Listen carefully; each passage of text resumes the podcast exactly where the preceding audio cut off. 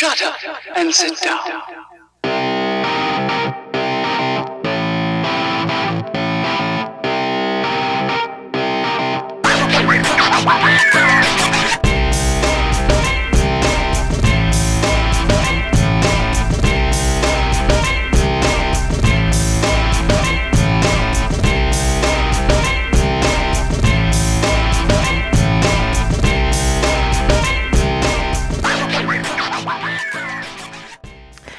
Everyone, and welcome to the podcast. Tonight, we're going to do a plot drift featuring Pac- Patrick Sheppard and the SGC.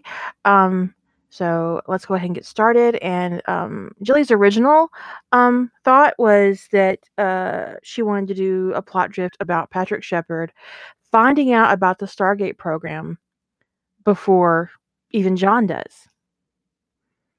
So, which I think would be.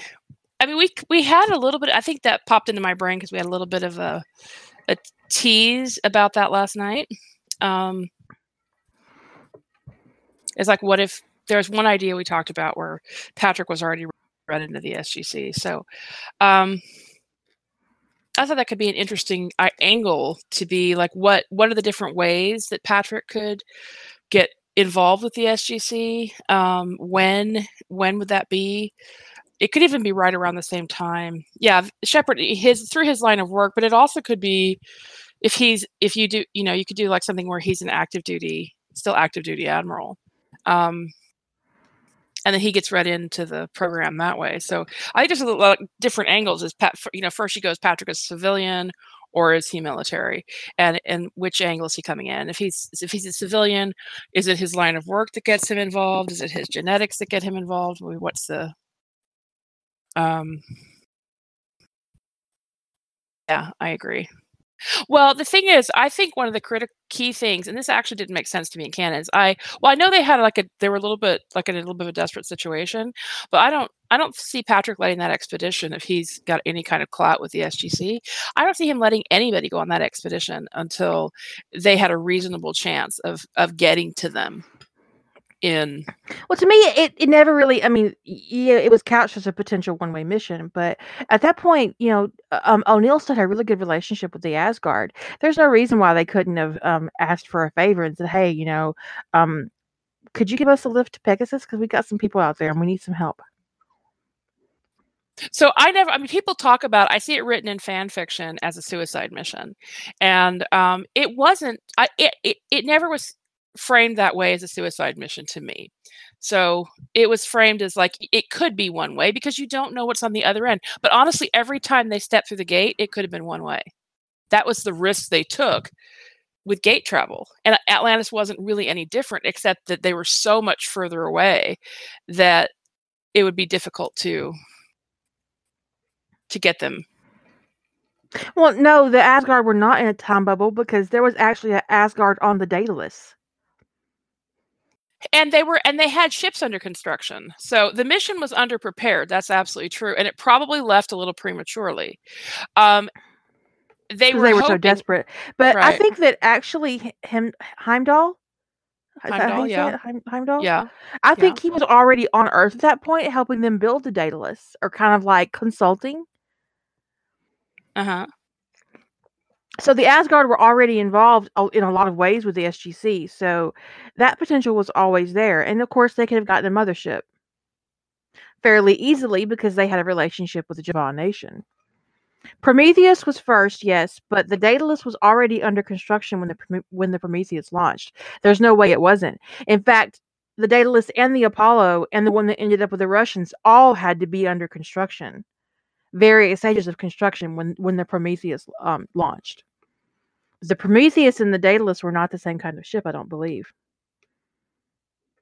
No, one was the X three hundred three and one was the X three hundred four. And Pr- uh, Prometheus was the, was the 303. Yeah, right? so the the Daedalus was the next. It was the first of the X three hundred fours. So um, the Prometheus was the last of the X three hundred threes. I don't know if there was another. Right, because the point was the reason why they pushed them out there, the hope, the optimistic hope was that they would get to Atlantis, that they would have enough power to to dial back and send weapons through, right? That there'd be some great weapon on the other side, and maybe a ZPM, right? A full ZPM that they could send through the gate. That had to be their optimistic hope that they would get there and they would be able to establish intergalactic transport because there would be power on the other side to run the gate. That wasn't the case and they had to and contingency planning would have been such that they would always have been planning to send backup ship out there once they knew where there was Now, I don't buy that whole thing. They weren't positive the ship could travel between galaxies because the um, Asgard don't live in our galaxy. So the Asgard were skipping around to different um, galaxies already. So they knew very well they had access to technology that would be able to go to a different galaxy. so i think we can agree or at least kira and i can agree um, that it wasn't intended to be a suicide mission But Um, it had and- the potential to be a one-way mission, which isn't the same thing as suicide. right which was the case with every single stargate mission every gate mission had the potential to be one way and that's that's just a fact. So the question is it's not so much would patrick have let that mission happen is would patrick's involvement have made that mission better prepared? Would it have resulted in a different leadership? What you know what and, and that's kind of what you want to explore when you're looking at the ripples of i don't think it would have stopped the mission i don't think his involvement would have stopped the mission whether he's military or civilian but it could very well have changed some of that some of the elements the Prometheus had an ex- it, it, the Prometheus had an experimental engine. I think it, that was the one with the Naquadria in it, maybe. But the Apollo, the Daedalus, and the um one that ends up with in the Russian hands, the X three hundred four, it had hybrid Asgard engines. They knew perfectly well they'd be able to get to Pegasus with it. There was no doubt that the Daedalus could take the Pegasus trip. Prometheus was an- always an experiment, but if the Prometheus had been taken over by somebody, say at Sheppard Industries, maybe they would have said, "You know what? We're not actually going to fuck around with the Naquadria. Let's let's do this the proper way." And the Prometheus could actually maybe even have made it to Pegasus. and everything you do has consequences right um, but i mean i use the idea of them running behind on the Daedalus to get patrick into to get Sheppard industries into um, that contract on um, in if found which is how he found out about the program and that john was already gone because the Daedalus was running behind and jack was pushing it with the ioa to get it get it back on schedule because they needed because Atlantis hadn't been able to make contact at that point, which is when they when they tried to push in push through another contractor to get them back on schedule. Um, because I would imagine that one of their hopes when the when they walked through the gate was one of their hopes was that they were going to get a return call right away, you know, or pretty close. Like within a day, they get a return call.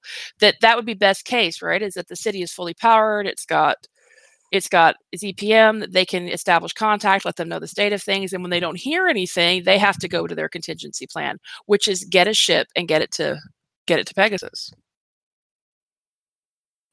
Why not wait for the completed ship? I my interpretation, I actually personally would have waited for the completed ship. I wouldn't have sent them out there not knowing that we could retrieve them. But it could be that the situation with the with was it was heating up and they needed weapons badly enough that it was worth the risk. Although timeline wise, they hadn't made contact with the Ori yet. No, they had not. In fact, they So- don't make if contact with the Ori until after the Prometheus Unbound situation happens, because Vala brings those bracelets to Earth, and they end up looking for Merlin's um, treasure cave, and they go to Europe, and she and him end up using that communication device that connects them with the Ori planet, and that's where Vala gets burned alive. So, uh, to me, one of the things um, changes I would immediately make somehow is that Patrick would be very against the that expedition going until they have a ship that is operational that can go after them if they if they don't make contact again. Um, because if there is uh, the only way I can explain why they went out there without a ship is arrogance. Um, that they had had enough successes in the Stargate program that they just assumed that they would get out to Pegasus and have the same level of problem and success, failure and success that they had at the SGC. Is it Um, is it is it all arrogance or is it arrogance and greed? it's probably both. Well, greed, greed behind if you you know if you're greedy and you're arrogant, you're a big problem. So I I and do the think- demonstrates that. Yeah.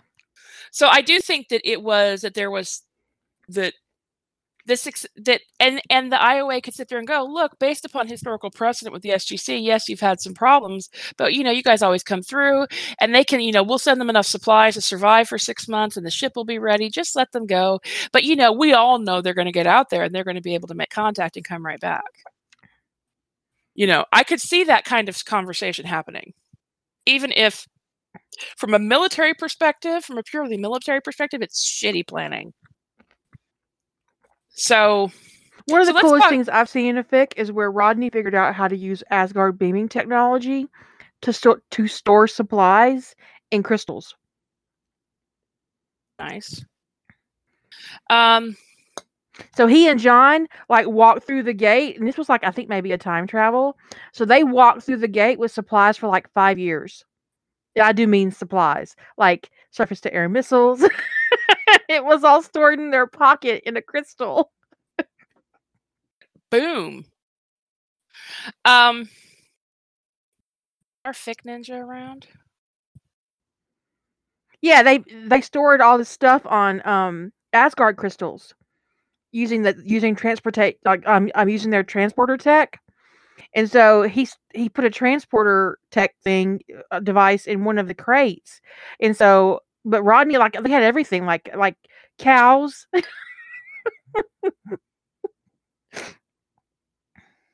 Um, so okay, you're you go first. What do you want? Do you want to do Patrick as military, or do you want to do Patrick as a civilian? Um I think that honestly he gets more freedom as a civilian. Because Patrick as the wealthy industrialist, civilian really doesn't answer to a lot of people. I mean, in all honesty, he could even tell the president of the United States kiss his ass. But if he's in uniform, he can't tell the president of the United States to kiss his ass. Well, he could, but it might get him in trouble. It's true. He could do it nicely, especially if they're friends. You know, Henry, I've known you since you were a since you were a pimply teenager, but fuck you. No, Iterum, um, they just did a better job with supplies. Um, there was no Asgard crystal stuff in, involved. It with all due respect, fuck you. Yeah. Yeah. Permission to speak speak freely, sir. And he says, with all due respect, fuck you. He says, not that freely. Too late. Apparently, it was original Tempest. Why am I not surprised? He does have Um, very clever ideas. Extinction Part One: The Return. Copy link address. Eh, messed up my link. Okay. So, um, so I think yeah, I, th- I think having him be um, maybe someone that the trust had their eye on, um, who was winning a lot of contracts, you know, small stuff, you know, individual um, part construction, computer construction, um, and maybe he's getting a um, maybe there's a bidding situation and there's going to be an opportunity, like maybe they're getting ready to build the Prometheus. So that would be back quite a bit. I would No. say you'd need 'cause even with even with alien tech. I'd think that that Prometheus would have been in works for at least Dark. Dark made a good est- an estimate that resonated up above, which was three years. So yeah, Um, I mean, they were probably. I mean, by the and by the halfway time they, by the time they're getting ready to build the prim, the, the, the Prometheus, they're already designing the Daedalus and the, the Apollo. And so I would say six months to a year into building the Prometheus, they're building the Da- the Daedalus because it Yeah. wasn't about six months behind it in actual launch. So if they bring in um, Sheppard Industries, maybe they win the contract to, bu- um, to build the Prometheus, and he gets read in. At this point, they're not looking for ATA gene carriers, but they will. And Patrick's DNA will be right there on file. and, and he'll get a pop, which means that his children would be uh, would, would get investi- investigated. It could pull John out of Afghanistan before he gets the dark the the black mark on, on his record. So if you do a whole military, you know, would you do a whole military Sheppard thing where they're all military? Probably, probably. Well, no, no. No, no, you're doing if, civilian. um, you're doing civilian. If Patrick is a civilian, I thought I think I might leave Matt or David as a civilian. Maybe Matt as a civilian and David as um. I do like him in the Navy. Yeah. I really I have this thing for Maddie being um an aeronautical engineer. I don't know why that really works for me, but it does. And then the well, if he's an engineer, then he would be like on the spot for the Prometheus build, and he might be able to talk them out of saying, "Hey, you know what? Let's let's not fuck around with this Naquadria. It, it it's not stable. It's not going to do what we want it to do on a regular basis. It's it's not something that we can depend on. The theoretical mo- models are not working. That guy at Area 51 already said it was a bad idea. I don't know why Carter isn't listening to him. Oh yeah, because she hates him. Whatever. So what we're gonna do is this." So you could have, there could be this moment where like Maddie goes, look, they fight all the time. Like Carter and Maddie fight a bunch. And um, if you have Maddie be gay, he could go, look, you didn't, you, you, you, you thought M- Rodney argued with you because he was pulling your pigtails, but I'm not interested in sleeping with you. So I am not pulling your pigtails. You're just wrong. So don't dismiss my opinion just because it's like Rodney's opinions, whose opinion you dismissed because he was flirting with you. Moving on. yeah. See, I have a headcanon about Kira's Kira's OC. Rodney I- and Matt become really good friends, and then John comes back, you know, state you know, stateside, and Matt's like, "You got to meet Rodney," and John's like, He's so your type, bro. thinking that you because like John could be like, "Is this asshole dating my little brother?" Because then he has to meet him, right? And then he's like kind of jealous. Yeah, they, and then he You like so he starts with being annoyed with Rodney for dating his little brother, and then he's annoyed with his little brother. It's like, are you really dating him? He's my type. What's the matter with you? This is what this is what Are you dating him? Because I feel like he's my soulmate, and you're fucking this up for me. Would be like, "No, I'm not dating him. For fuck's sake, he's an asshole." He's my friend. I can't date him. You don't date your you don't date your best buddy at work. That that way leads. And truth, this is truth. True life. True life He's- advice, folks. Leading, li- dating your best buddy at work is a bad idea. He's my work husband. Yeah, can't date him. Oh, I like that you don't fuck your science, bro, John. You don't fuck your science, bro, John. Didn't you learn that already? Oh, I think she actually did look down on him for flirting with her. Um and I think it's a matter of uh Sam Carter's a very attractive woman. Um and she uses that as a weapon often. And I think that she is the type of woman who gets who only wants certain men to find her attractive. And when a man she doesn't want to find her attractive finds her attractive, it pisses her off. And she disdained his opinion because he found her attractive. Like She decided like- the moment that he flirted with her that all he thought with was his dick and nothing he had to say was valid. I don't know if this is before or after Siberia. When the uh, Prometheus was being built. We, we we Well, would have to if you- look. yeah. Get the. Ellie's saying after. I don't think so. I think I think that if it's if if he's coming in for the Prometheus build, well, it depends upon where in the Prometheus build. If they're taking over, it could be after. But when you look at the timeline, I think that they started the Prometheus before Rodney went to Siberia. You could certainly write it that way. Yeah, I mean, it depends on how long, how much time you want to give. I'm really in danger of cutting. And what would be really interesting is if during that situation, it isn't just Rodney that ends up in the mountain, it's Matt too. Matt could be a real interesting force on towards on Rodney to make things go differently. I can't see Matt ever saying, "Wait till my father hears about this." As music as it is, I just don't see it. Sitting here trying to cut my thumb off. Okay, I'm putting the razor blades away until after the podcast is over. I don't know that Matt. I mean, Matt's job um, with the Prometheus would take precedence over something Siberia, so he wouldn't go to Siberia.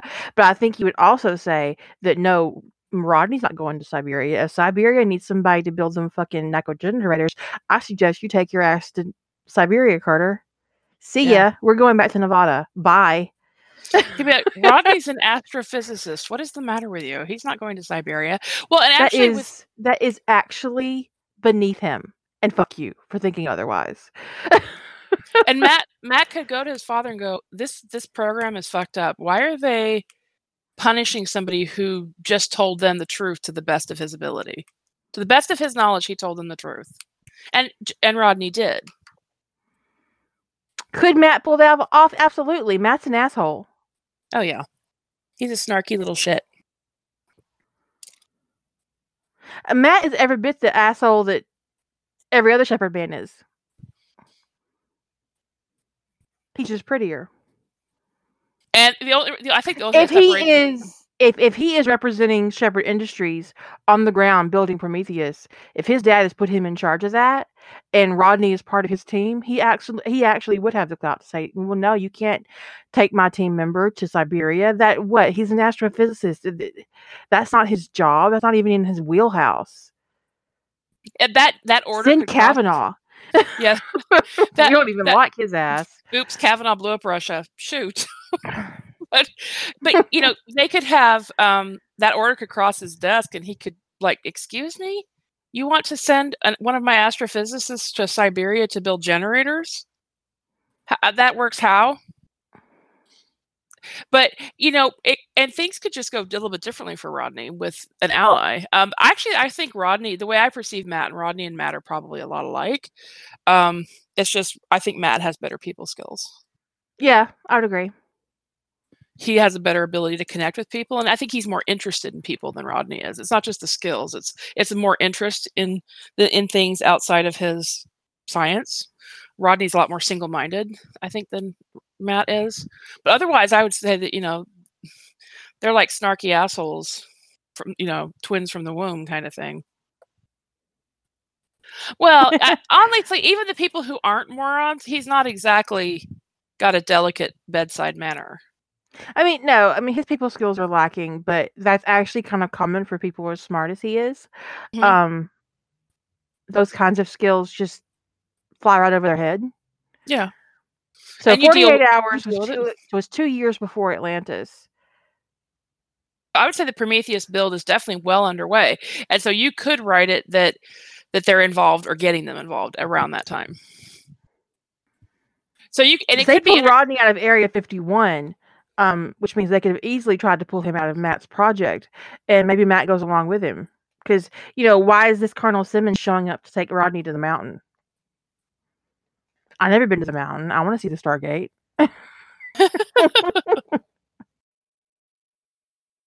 Because Simmons used McKay to try to bully the SGC because I think that you know ultimately um, Teal'c was seen as a big threat, and this and this was a way of getting rid of him. Yeah. and also putting Hammond and O'Neill in their place. Rodney was I read a I read a really really sad story once where O'Neill finds out that the reason that Rodney went along with what Simmons wanted is because Simmons, um, the trust was holding Rodney's kid hostage, toddler, and when they didn't get what they wanted and Teal'c survived, they killed his kid. Jesus. And you find this out because um, during the um, return when they come back from pegasus um, jack uh, rodney is like missing everybody's looking you know wanting to know where he is and jack knows where he is. He's at the cemetery looking at his son's grave and it was just like you sons of bitches i don't even know who to be mad at at this point. I'm mad at everybody fuck you author it was good though. It was a it was a really good story. But that's how Jack Ow. O'Neill finds out what what um why Rodney um what uh, was the way he was because the um the trust was holding his baby hostage and they killed him. I don't. I don't remember. I've only read it once, and I'll never read it again because it was so upset. And his son's name was John. Yes, Willow, and that's why he never called John John. He always called him Sheppard. So yeah, And why did you want to break your heart? You know, in this way. I didn't. I didn't. It wasn't. It. It. It, was before tags. Okay. I. There was no warning what was going to be hitting me. There were no tags. There was no wall of tags to prepare me for that.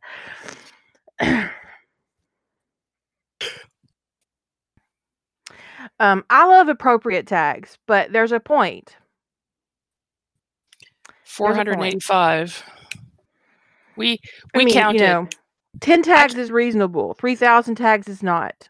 Yeah, we at, I ran across the fic. I kept having to scroll past it, scroll, scroll, scroll, and I and I noticed I was I just I was mindlessly I was scrolling, but I noticed I was scrolling a lot past. I was like, was this? Did I miss the story I'm looking for? And I scroll back up and scroll back up, and I realized all this scrolling is one story.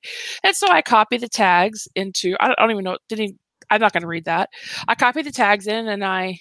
I, I did a word count. I did a count on them. I managed to count them in Word. 485 tags. So I'm bitching to the bitches, and Kara goes and reads all the tags. I was like, she I was disappears. For, she disappears for a couple minutes and comes back and goes, "That story sounds really stupid." it's just like I read the tags. After reading all the tags, I could have probably told you that story without having reading the, without having read the story.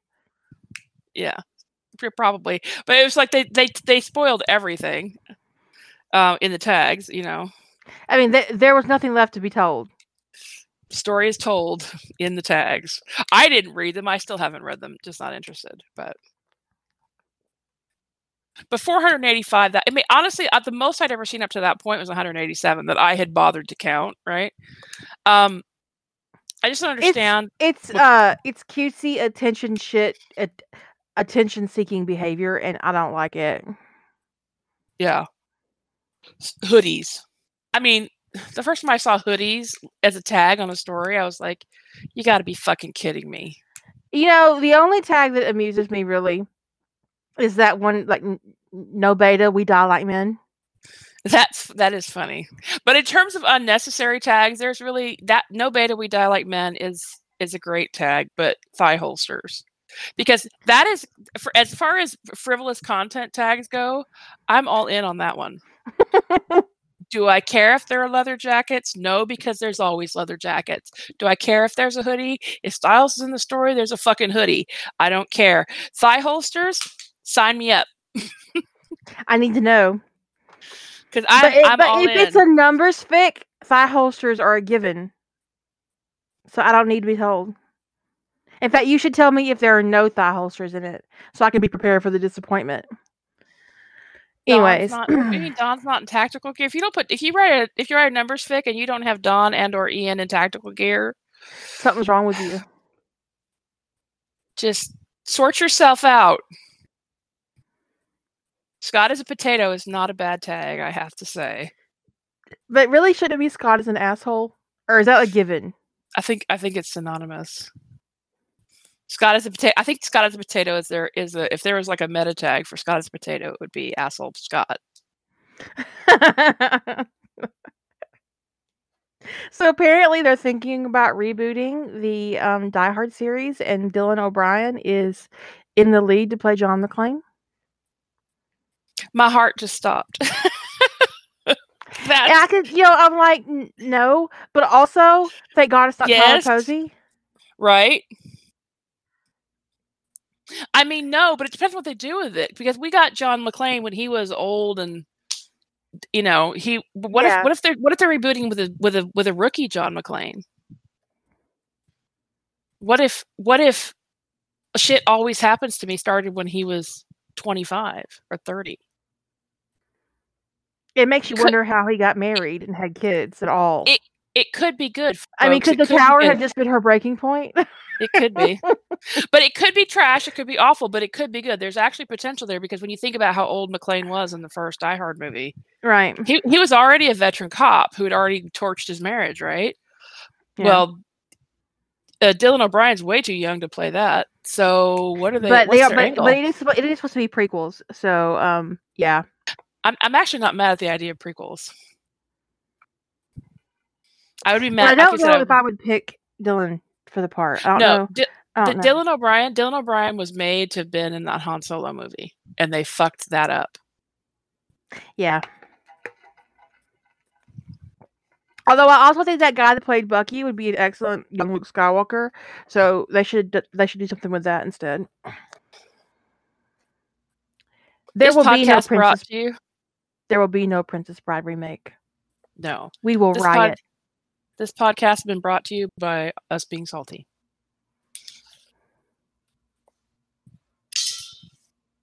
riot. There will be blood in the streets. Honestly, I don't think any self-respecting actor would look at that script and go, "Well, dude, no, I don't want that kind of hate. I can't be involved in this. What? No, are you Fuck you. kidding me? The spirit of Andre the Giant will come kick my ass. I'll I'll I'll be sitting this one out. Thanks. You know, some things you just can't top. Leave it alone. Um, I mean, because the whole world went no. Just part of their finger. No. yeah, when everybody's visceral reaction to an idea is no. Um, yes, he was a sweetheart, and, and he still would have kicked their ass. But he was also So- a professional wrestler, so yeah. At, at, at least until his condition got to the point where he couldn't do that anymore. Yeah, so ass kicking was part of his repertoire. So okay, so back to your plot. Um, Um, so yeah, I think that it would be, you know, um, So would you have would you have them around before or after the whole thing with the gate and Teal'c? um, well, if it's, uh, I mean, I want them to start the Prometheus. I, I, I don't want them to come in to fix it afterwards. I want it to be entirely their deal, um, so they can make a ship that doesn't have the problems that the original Prometheus has. And so that's the whole point, right? You want to do a, um, that kind of canon divergence. You want to do a, a fix it, um, and so you know that they get off on the right foot um, when it comes to building the engine, to um, to building um, the only thing worse I can imagine than someone talking about that in the, in the Princess Bride is those kids on Twitter who were asking why Jesse Mc, uh, uh, McCartney's dad was performing on the Grammys.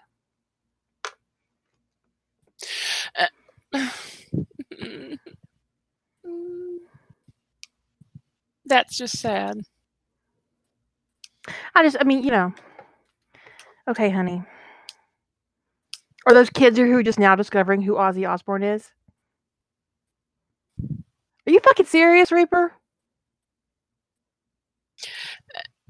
Ugh. Ripper, you don't want to be in the corner this early in the podcast. Oh, it's Paul McCartney. Paul McCartney is Jesse McCartney's daddy. Yeah. So when somebody says, "Why is Jesse McCartney's daddy, you know, performing on the Grammys?" Um, because that's who we actually want to see. Ice-T is a good actor, but he was he didn't start existing the moment he started acting on SVU. So yeah.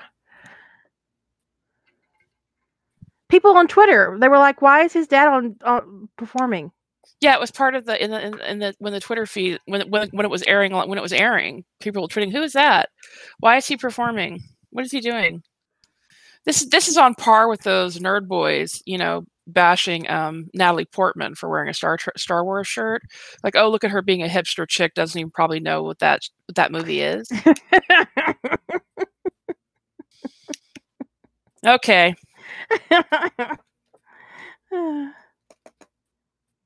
the best thing I saw on Twitter though was when Annie Lennox um got sent a letter by a, a, a record executive who'd watched her do a, a show, um, and said that he thought she had a lot of talent and she could go somewhere.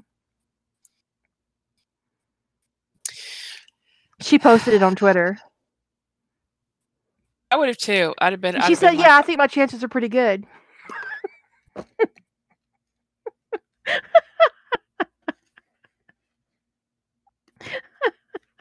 I Fucking think I'll be fine. So, for those of you who hadn't seen this picture, this is what I was talking about with the, the Natalie Portman thing. yeah. Yeah, yeah, yeah. Okay, anyways. I mean, right, they obviously didn't watch the movies if they didn't recognize Natalie Portman. right? But it's one of those things. It's like, um, uh, this is gonna. s- I'm gonna say this. I'm gonna sound like an old fart when I say this, but in in the pre-social media generation, okay, I'm not blaming millennials here because a lot of millennials actually are pre-social media generation too. But in the pre-social media generation, um, we hesitated before admitting even even even you know just in conversation in public pop culture ignorance you know we would stop and go is there should i know that? And you'd kind of you'd kind of approach it a little cautiously and you'd kind of go i actually don't really know who that is. What am i missing? And you talk about it. But now it's like people just show their ass on twitter without a thought. It's like we it, it's like we just bypass completely this you know admitting to being a dodo phase. It, it's just like uh, nobody cares. Oh well i was an idiot. I'll just delete the tweet. That'll that'll solve it okay it I have watched forever all of the Star um, all of the Stargate movies. I mean, the Star Wars movies. I've watched every single Star Wars movie because how can I bitch about them if I haven't seen them? I'm just saying. i there i haven't seen solo um Okay, I haven't I- seen Solo either, but I haven't bitched about it yet. there you go i uh what, what was what was the uh i guess it was the last jedi it's the last jedi yeah the last jedi i still haven't finished it i've made Um, i've but actually, I really enjoyed Rogue One. I liked Rogue One too, but I made six attempts at at watching so far at watching the Last Jedi. I watch it in like fifteen minute increments, and sometimes I don't even get that far, and then I have to back it up a little bit to refresh my memory about where I was. I mean, so far I'm hating it with a fiery passion. So, you know, and it's boring. It's boring and it's awful. So I haven't seen the whole thing, but I've seen enough of it to be able to say I think it's boring and awful and feel confident in that decision. I don't know how anybody didn't know the end of Rogue One if they'd watched the original trilogy. Yeah, if yeah, really, right? Exactly. if you didn't know what the end of Rogue One was going to be, then you obviously didn't pay attention to the trilogy. Yeah, it was beautiful though. yeah, it was. But Rogue One was just stunning. The the story was fantastic. The acting was great. I loved her. I was like all in and and it was just like I actually thought there was some of the character work was a little bit weak um, in Rogue One, but it was a minor thing. I thought they could have done better. It was like this one thing. I was like, I wish they had just you know dealt with this a little bit better. Um, I wish her But- relationship with her father had been a little more. Yeah, I would she like to have wasn't. seen a little more. Yeah, she wasn't fleshed out enough for me. I felt like that they were. I felt like they did what they usually do with honestly with female characters. They just gloss over their internal motivation, and um, so I felt like it was a little weak. And I just had wished it was a little bit more. But uh, it didn't change my enjoyment of the movie. But I just it made me wish that it had that mu- that more depth if they'd done a little bit better character work with her. So, um, but it was that like I said, it was a minor thing. Um, but yeah. It was it was it was it was it was a very emotional movie to watch um but yeah i'm not i don't think i'll watch any of the star wars movies again. I i think the franchise should just let it let it go. I mean they're going to keep making movies as long as they can make money on them but um i i'm done. I'm done. I think i think that the the the these sequels have been terrible. Have been terrible Okay, so but back to back to Patrick changing the universe. So you want them to be there from the jump. They're doing the Prometheus build. Um and you want Patrick um Maddie is the head of the head of the engineering team. Yeah, I would like him to be on, you know, the um the lead on the construction. Just be all up in it, owning it like a boss. Um, getting consults from McKay at Area 51 and consults from Radek, you know, and just, you know, um maybe stealing Miko. Cause I cause I could pay her more, haha.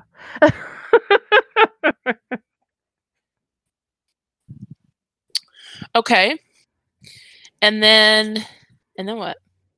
Um, I think that once the thing with Anubis goes down and they find the ATA gene, one of the first things they're going to do is probably um, start looking at all the people they have contracted to see who has the ATA gene, who doesn't, who can help with the technology, who can help study it.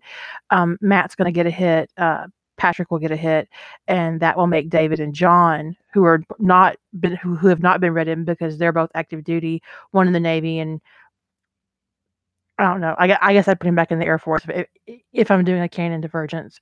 Um, but if not, I'd probably make him a Marine. Um, so if it's canon divergence, John's in the Air Force, and if he's not, if it's not canon divergent, if it's just AU, I'd make him a Marine. Um, but they're both active duty, and so um, they get pulled into the SGC. Um, they probably are looking for um, gene carriers as um, through active duty personnel. But I think that they would look at people who were already in the program first, look at their families, see who's viable for recruitment, because And look at um, the two branches of military that they work with, which would be Marines and and, and Air, Air uh, Force. Air Force, not. Although I do think that they probably should have found John a little sooner than they did in canon. But what do I know? Well, the thing is, they might have found John. He might have been on a list somewhere. And maybe they couldn't tell on paper how strong his gene was. Yeah, at that time, yeah. Maybe they, you know, I imagine with- they're probably, you know, um, they're probably building an, you know, a, a list, and his name would probably get hit out of the database. But uh, if they hadn't already been exposed to Matt's gene, which is probably very, very similar to John's, but when they see his name pop, and they already know that Matt has a really strong gene, and they're going to want him and David. yeah, I agree.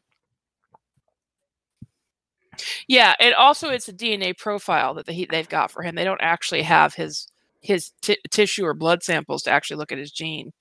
Um, so they could go, okay, yeah, he's got this gene, but we don't know how strong it is, and and they could know by looking at Patrick or or Matt that that they want to get a look at John and David too. Yeah.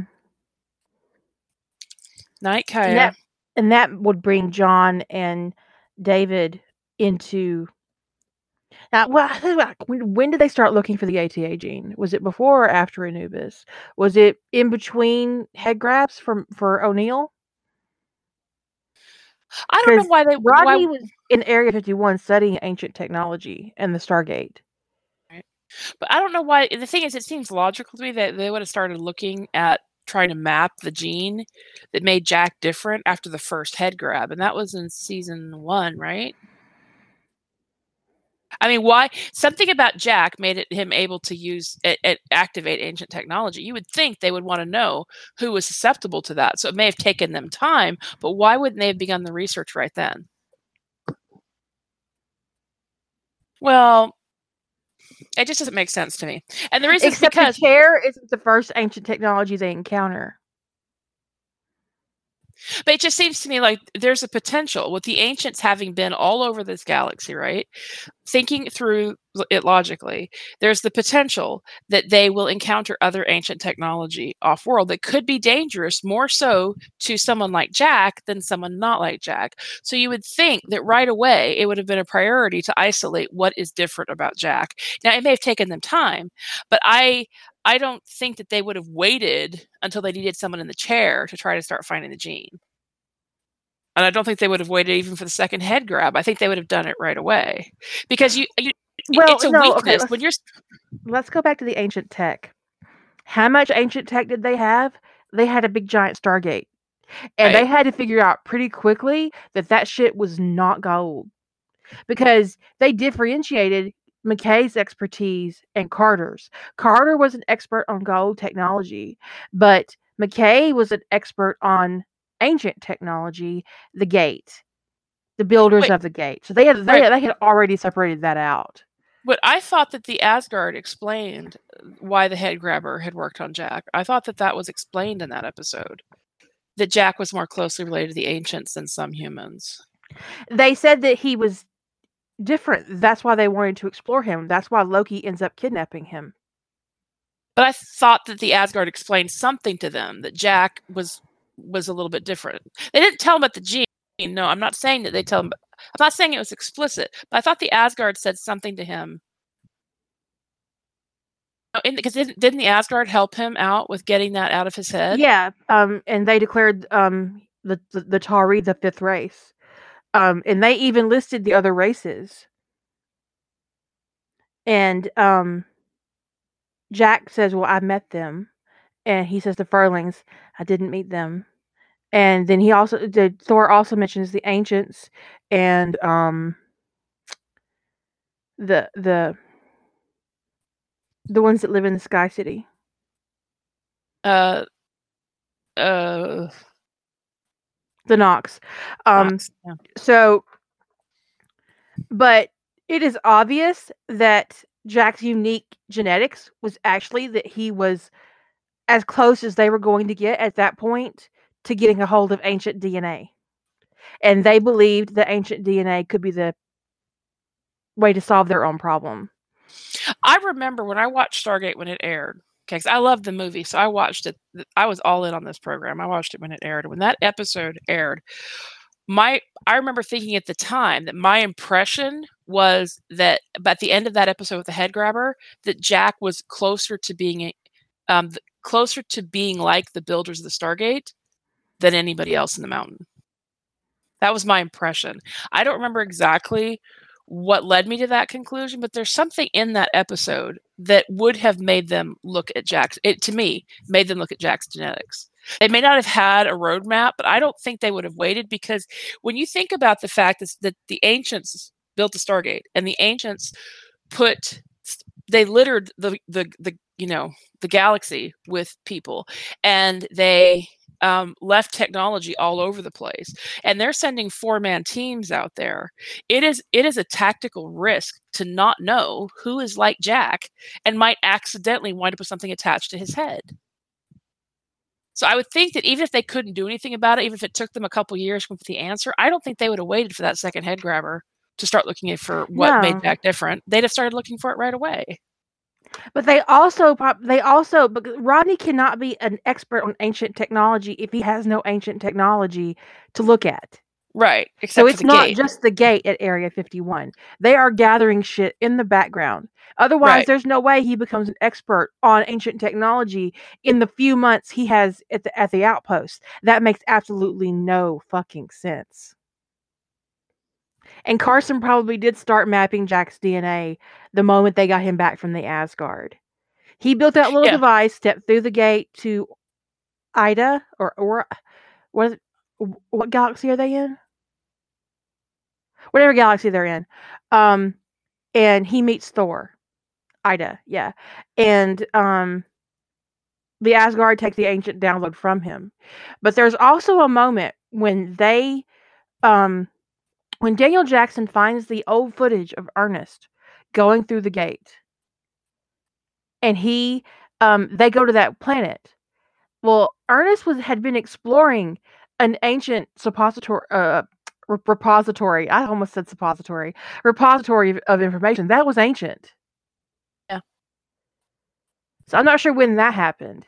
So the thing is is the the outpost on Earth isn't the first time they encountered ancient technology. So and Rodney cannot be an expert on ancient technology just based on the few months that he spent in Antarctica. No. And we have uh, there's a lot of stuff the show tells us implicitly that they don't spell out until it, that has to be like like the fact that they had to have been you know it has to be that they probably had a, a, a maybe a, a dhd that didn't work correctly at area 51 that they had salvaged from another planet or something it, it just doesn't make sense that that this stuff wouldn't have all been occurring um, I mean, they and- had to had a whole bunch of stuff because they accidentally had a dimensional mirror there and didn't even know it. Right. So they had they had they had to have been collecting and that because that was their mandate. You have all these exploration teams going out there and they're just bringing stuff back for it to be evaluated. And some of it probably reacted to Jack and they didn't know why. And so they kept it away from him. And they didn't find that it reacted to other people. Or maybe they did find one or two other people that it reacted to. And they started looking at their genes too. And I'm not saying that they got the answer right away. I'm not saying that at all. But I don't believe for a second that they just didn't try to figure it out. They start working on the problem right away, even if they couldn't articulate what the problem was. So yes, they But would have to also, map you need to keep in mind that what you see on the screen cannot be everything that happens in the in the SG1 universe. That there are literally thousands of events happening in the background in every episode. Mhm. And it's not just going to the bathroom and meals. hundreds of people working, multiple projects going on. Um, it, it just it's a it's a science and a military installation, and that's just and there's two of them. There's Area 51, and there's the uh, the Stargate Command. So. Yeah, I agree. Carson Carson was working on that gene therapy for a long ass time. It didn't happen. In Probably since the first head grabber. Yeah. He Once had the- been investigating the DNA. Um, and he made the gene therapy out of John's gene, not O'Neill's. So he probably had a version of the gene therapy with O'Neill's he had been testing. And then when they got John's gene, which was stronger, they used John's to make another version of the gene therapy. So you could open this up and do anything you wanted with it. Yeah.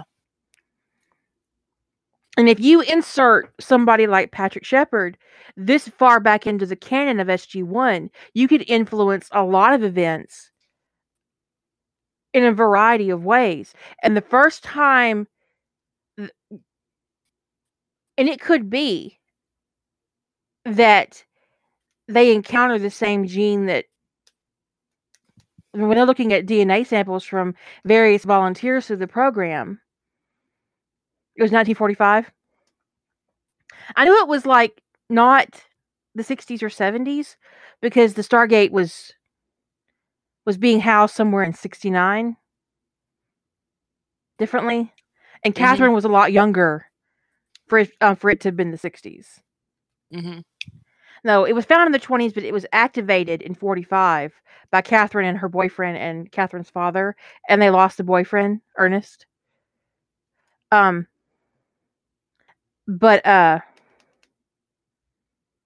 that kind of you know, when you introduce that kind of influence into a situation like this, it's a very fluid situation. It can create a whole bunch of ripples, and you just have to decide which ripples are important to you that you want to explore. So what happened in canon at this this at this point versus this point versus this point means nothing because once you enter once you introduce this this non-canon element and you slap it down in the middle of the canon, the the ripples can be anything you want them to be. There are there are obvious ripples that you have to account for. Yes. But then there are ripples that you can make of your own by your own choice. Right. And as we just talked through, there are some ripples that you actually have to work back from. Like when you're looking at when did they start investigating the ATA gene? Like let's say Patrick joins um, joins on to help start building the Daedalus. What are we talking about? Season three or four? It'd be the Prometheus, yes. The pre- season three or Prometheus. So, and then you start looking at you ha- can't be super literal about oh well they don't start looking for the ATA gene for another you know however many however many months or years.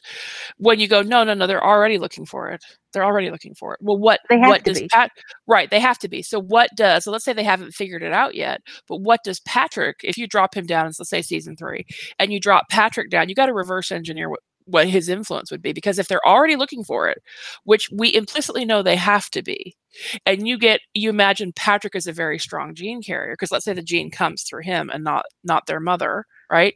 So let's say the gene comes through Patrick's side of the family, and he would have to have a strong expression of the gene too, and they don't have another strong gene carrier in the mountain. Well, Patrick comes in, and a piece of ancient technology that is brought back from off-world reacts to him the same way it reacts to Jack. Well, all of a sudden they've got two genomes they can compare, and they isolate the ATA gene faster. Well, they have they they have several genomes already that they that they are looking at, right? They have um Carson's, they have Miko's, they have Jack's. Now they have Patrick's, they might have Matt's. And then okay, you have two other kids. We need their blood. Yeah. Meanwhile, you know, David's serving on a ship in the in the Mediterranean, and he gets called into the um infirmary, and he has to give half a pint of blood. like, what is this for? We can't tell you.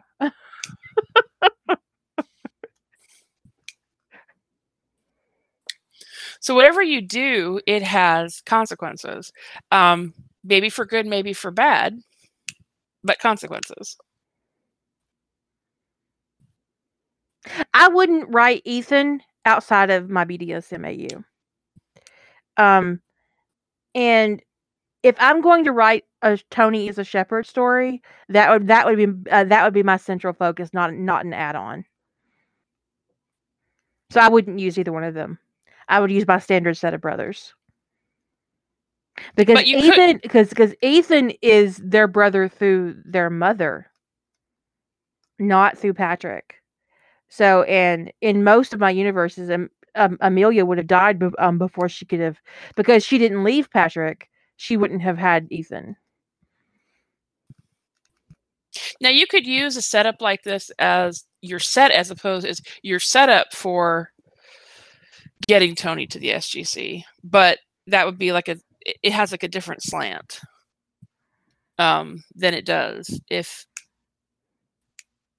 if you're just focusing on Patrick's impact to the program.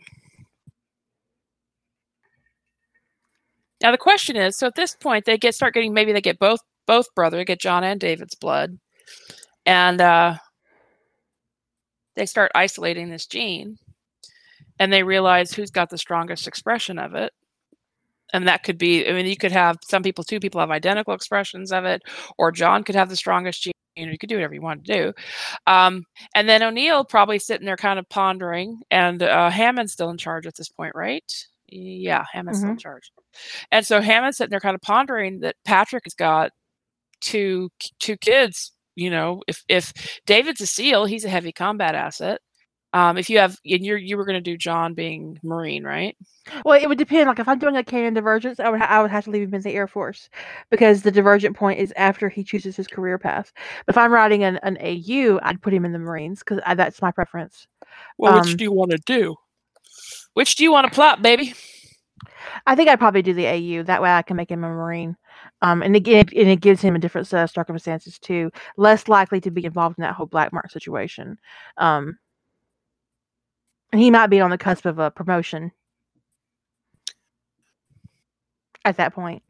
Yeah. and it would be easier for Jack to recruit a Marine, or you know, or Air Force. I mean, getting David off a ship might be difficult, especially if he's a part of the teams. Um, he might have to um, unrequest the whole team. Well, if if the commandant, well, true, but if the commandant of the Marine Corps is read in, which he would have to be with all those Marines, He would the have to be. which would mean SecNav is read in. So it's potential that they don't have the chief of naval operations read in, but I would think that would be a minor thing to a, a minor element.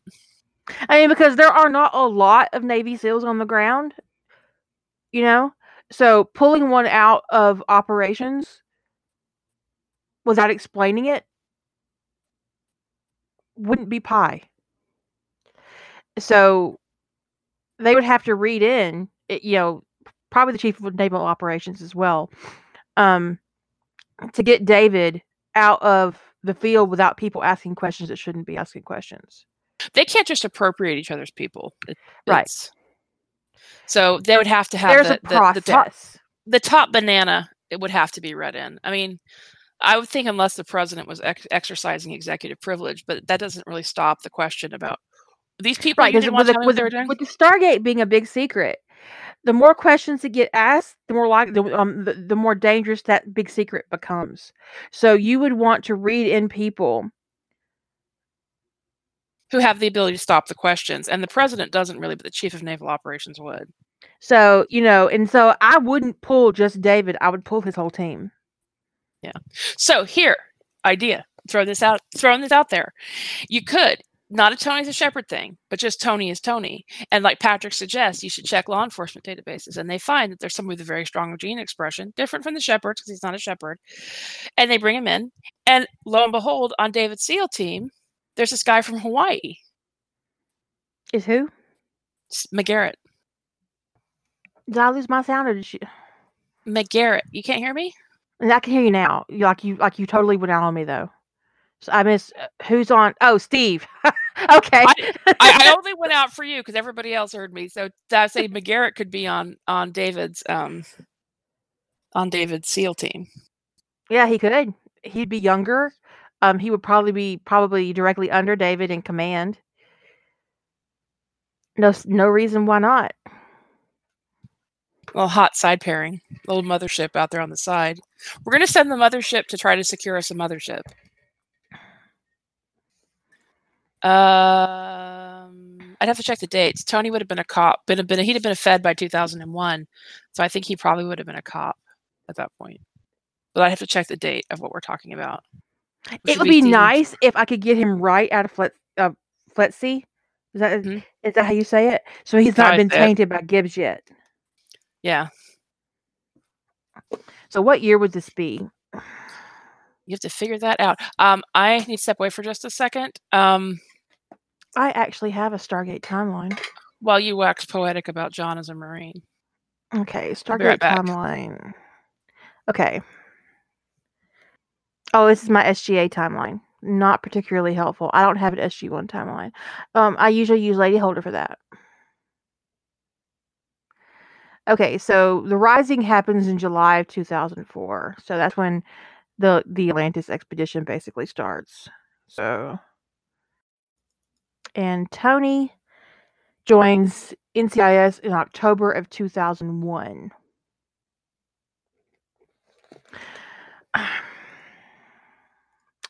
Which episode is it in SG1 where they um, give the reporter a tour of Prometheus? Season 8. That's season 8. Then it's not the Prometheus. No, no, no. This is an episode. Um, I'm talking about the episode where um they space Simmons. Okay, completed in 2002. It was later brought into service using um. So, okay, so the Prometheus was finished in 2002. Um. So they had to start building that in 1999 at the very least. And Tony started NCIS in 2001 in October, so he spent that summer in in, in FLETC.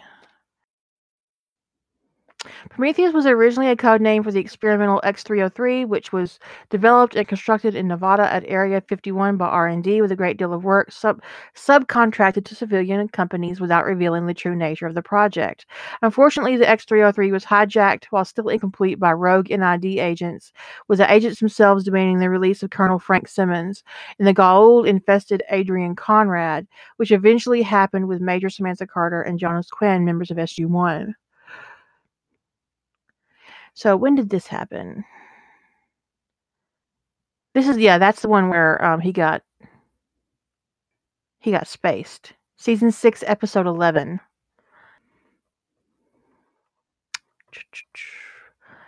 So the Prometheus was finished in 2002. So, how many years are you going to have for the Prometheus construction? I thought I, I think it probably got started around 1999. Okay. What is episode 6 called? I mean, uh, uh, episode 11 season 6. Oh, it's called Prometheus. Prometheus. That was in 2002. That was when it was finished. And that's when Frank Simmons gets spaced. Excellent. Well, I would think these things happen in parallel. Like, I don't think you build an engine and then go, yay, let's build a ship. I think you do them in parallel with that kind of effort. Otherwise, you're doing it forever. Well, I think it was ha- yeah, I think that they were probably already building um the the Daedalus by the time they got Prometheus off the ground. Um Oh, actually, I was referring to, I was responding to a comment in the chat about the engine had to be designed before the ship because why bother with the ship if they couldn't fly it? But I just don't think that you would put off building starting the ship until you had an engine. especially since they had access to Asgard resources. Um, and they also had Goa'uld resources, and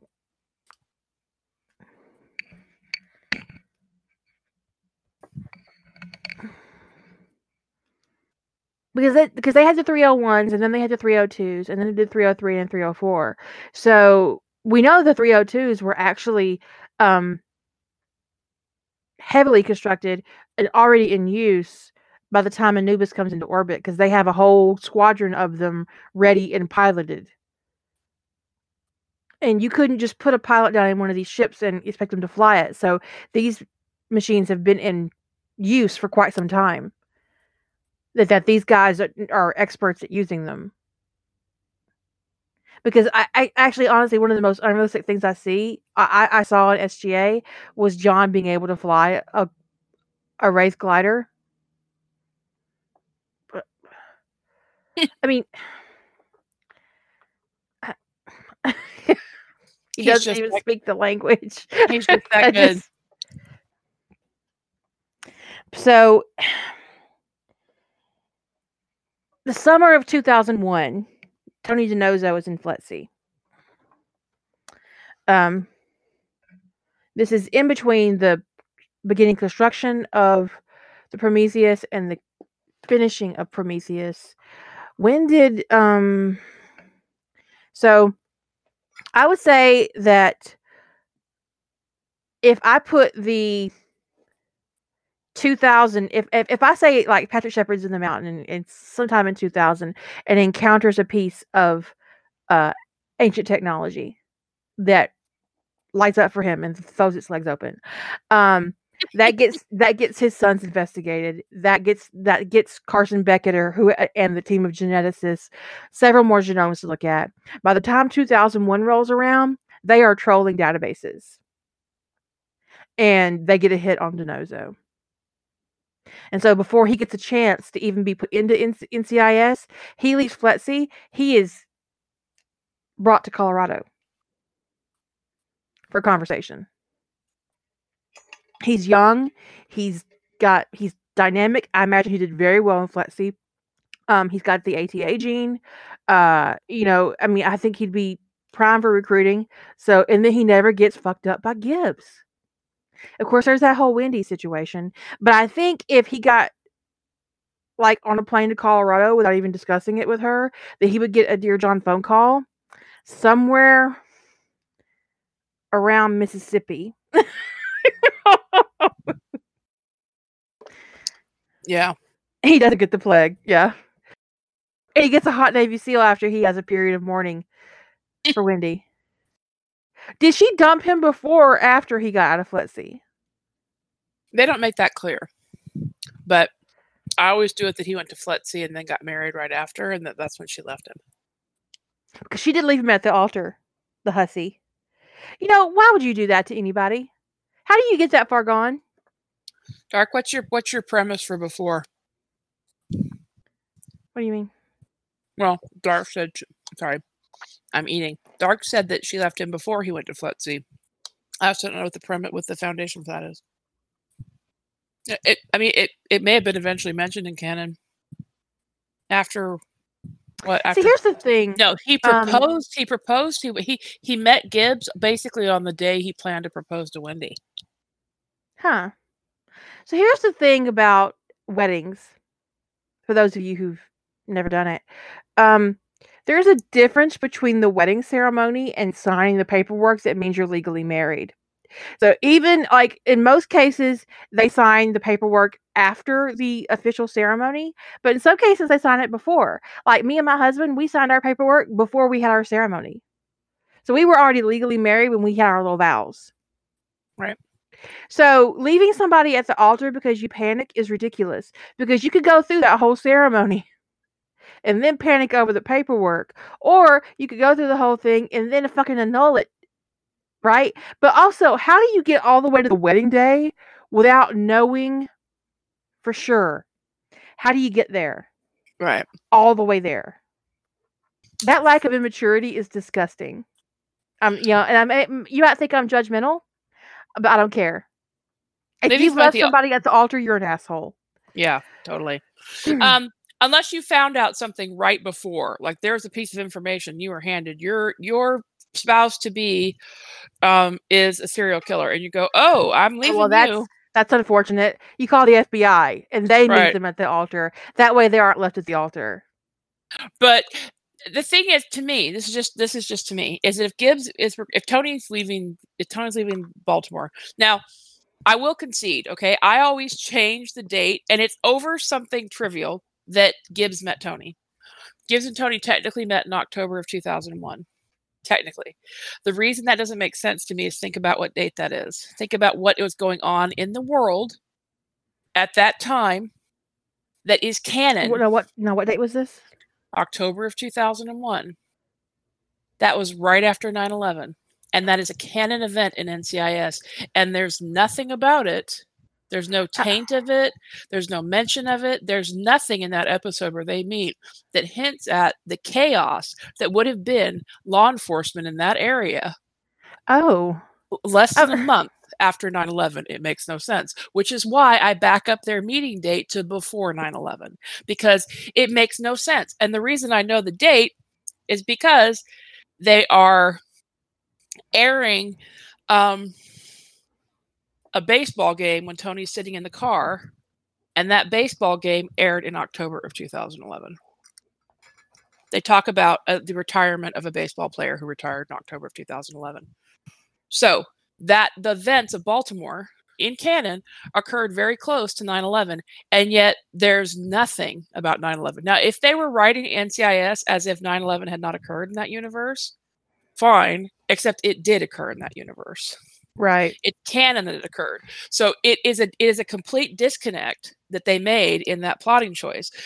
So i back up their meeting to earlier in the year to give Tony time to be settled into NCIS by the time 9 11 occurs so that he's an effective member of law enforcement during that and not off in training. Now, if he's been recruited to NCIS, I would think they would put him in the very first FLETC class they could. He's going to be gone for three to four months. He's not going to get married before he leaves. Nobody gets married and then leaves for four months. I mean, people do, but that's just Rude. My that's why I think he married her when he got back. Or tried to. Right. Tried to marry her when he got back. The plan was to marry her when he got back. My guess would be he's like, babe, I gotta go. I, I got this class. Can you're gonna get us moved to Virginia, right? I'll see you when I get back. We'll plan the wedding. I'll be at NCIS. And my guess is she had resentment. She didn't like it. He comes back from FLETC. She keeps going through the motions, and then she decides she doesn't want to actually do it. She wants to go back to Baltimore. And he's left without without Wendy. So that's my the way I worked the timeline out because it made no sense to me that the events we saw in Baltimore would not have been completely overshadowed by 9/11 occurring that close to 9/11, especially considering where they lived. So Hmm. my guess actually is that probably for some time, considering that Gibbs was a senior investigator, and what his his skills were, and that he was so often drawn into big investigations and MTAC and stuff, my guess is that Gibbs was tied up for quite a while after 9/11, um, with running ops in in MTAC or perhaps working on intelligence assessments or working with the Joint Terrorism Task Force or whatever. He'd have been doing stuff that had nothing to do with going and looking for a, a guy laundering money out of the Navy payroll office in Baltimore. It just doesn't make sense. So, but yeah, anyway, Canon says that that Gibbs and Tony met early in October. Well, no, on well on the NCIS wiki it says he started NCIS in October of 2001, which means he had to have been in Let's see over the summer. Yeah, he would, but well, I guess it depends. on how- I don't know what I don't know if they hire them and then put them through FLETC or if they put them through FLETC and then hire them. But yeah, I mean, October 2001 is when they met. But that in canon, that actually doesn't make make any sense. So that's why I pick it to make it be um, earlier in the year. I picked the Ides of March just because I'm a little snarky shit. So I'm on the Stargate wiki and I looked over and there's a related wiki ad and it's for Alien. So there's an alien queen in my peripheral vision and it was a little startling. Ugh. That's an interesting idea, Dark. Tony gets to NCIS and Gibbs gets recalled to go train snipers in Afghanistan.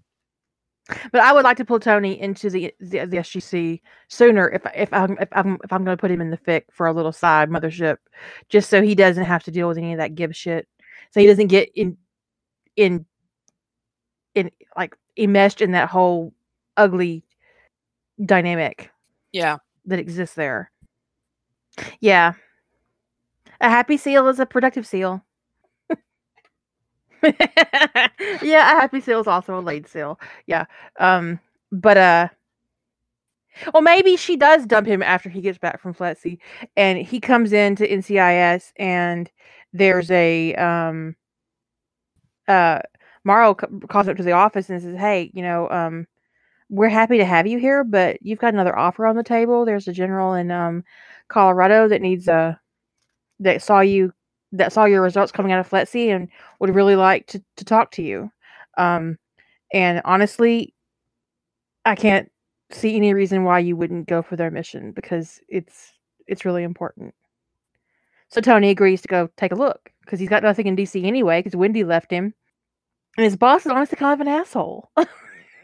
His boss is an asshole. My boss is kind of a dick. At that point, he wouldn't be so enmeshed with Gibbs that it would be like, yeah, you know, so that would be good. So I need I need to go to the little girl's room. I'll be right back, and we can do one with Patrick in the Navy, and you can steer that boat ship. She's gonna make me steer a ship. Don't call be it a right back. boat. It's not a boat; it's a ship.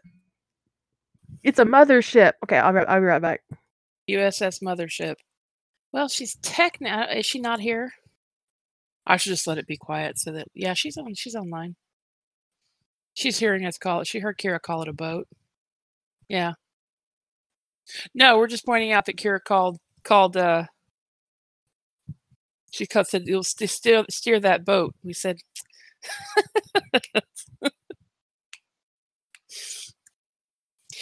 she doesn't like it when we call it a boat. it's a ship. She showed me a picture of a really big boat once, and I oh called it a boat. She said, It's a ship. I'm like, Well, it looks a lot like a boat. Oh, look, a little ship. it's a little ship.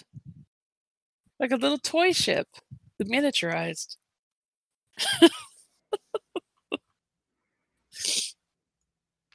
Well, You'll have to you'll have to delete the section where I this there when when you get to the long silence when you're doing the editing, you know, delete the whole section where I was trolling Lady Holder about ships.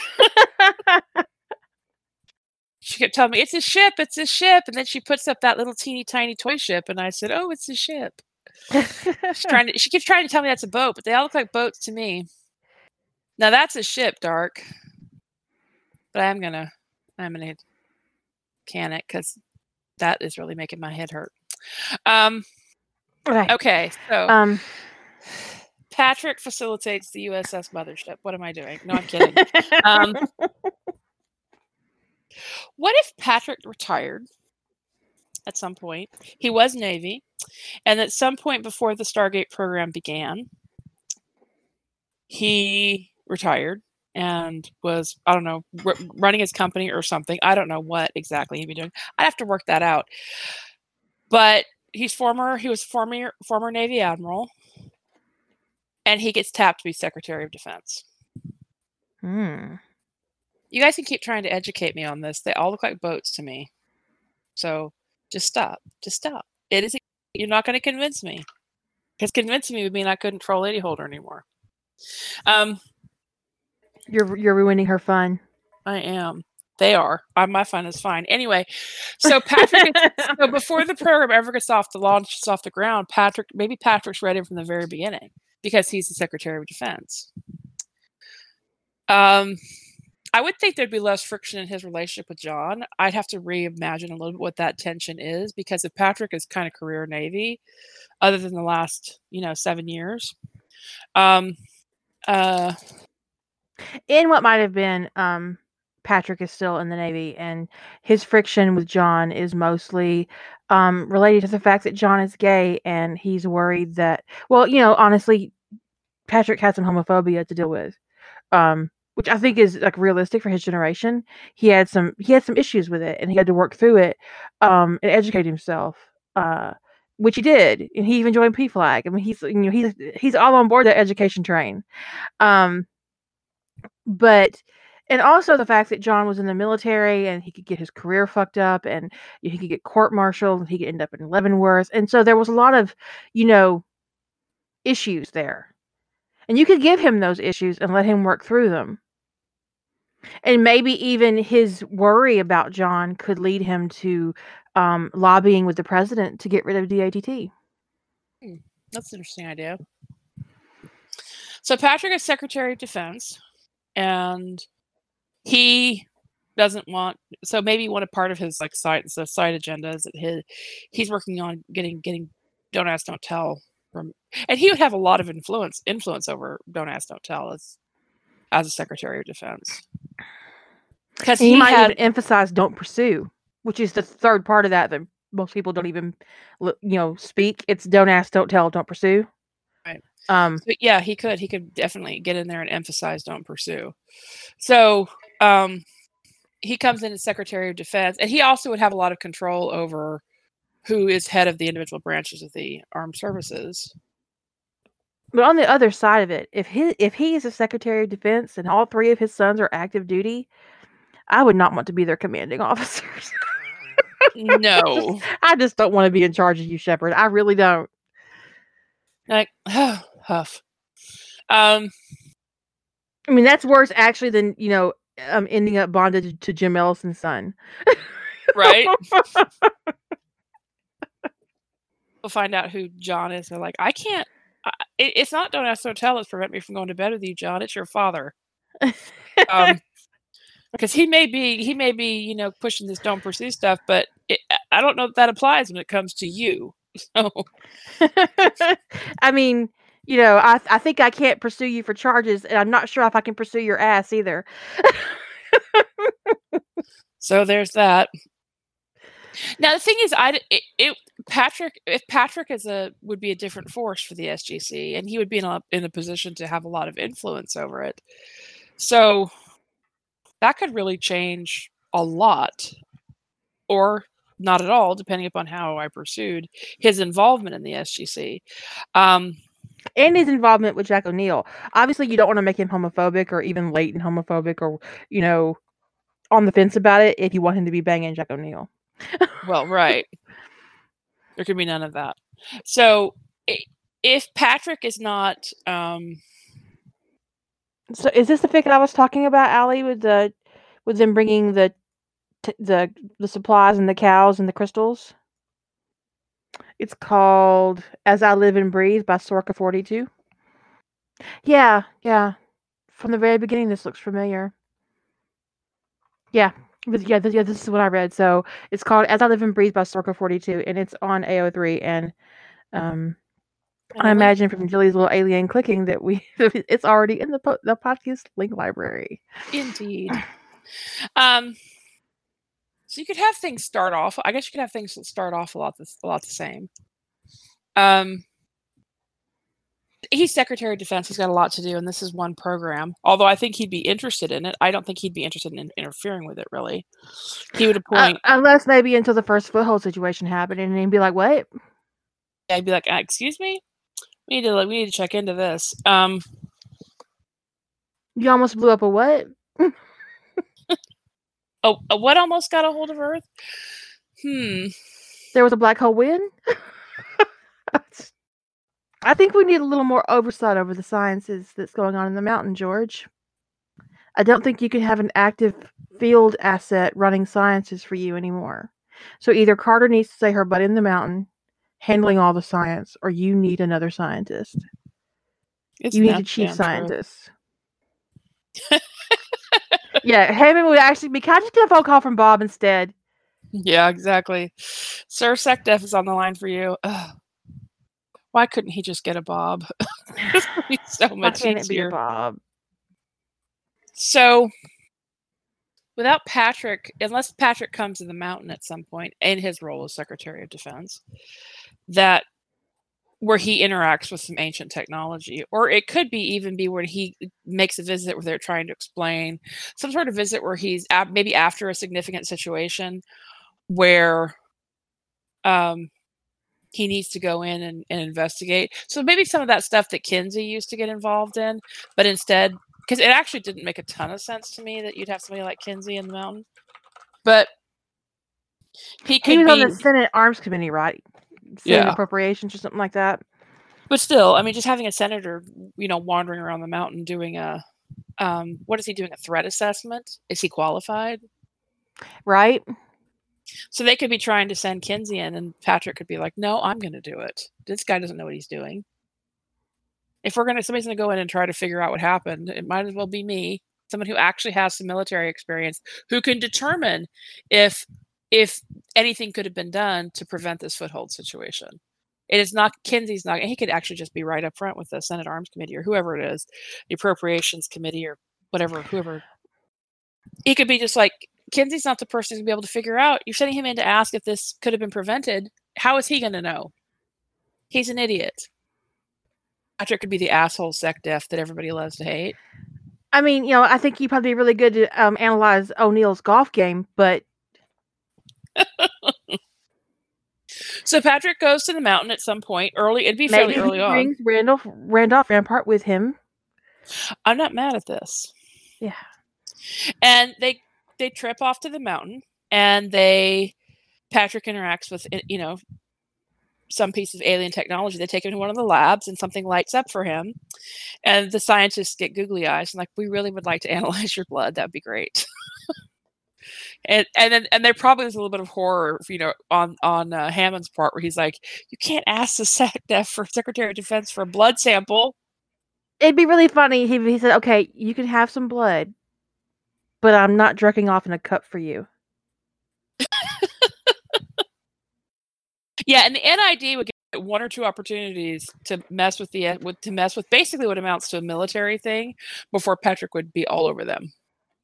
Like that's it. I'm done with you. Do we need to shut you bitches down? Is that what needs to happen?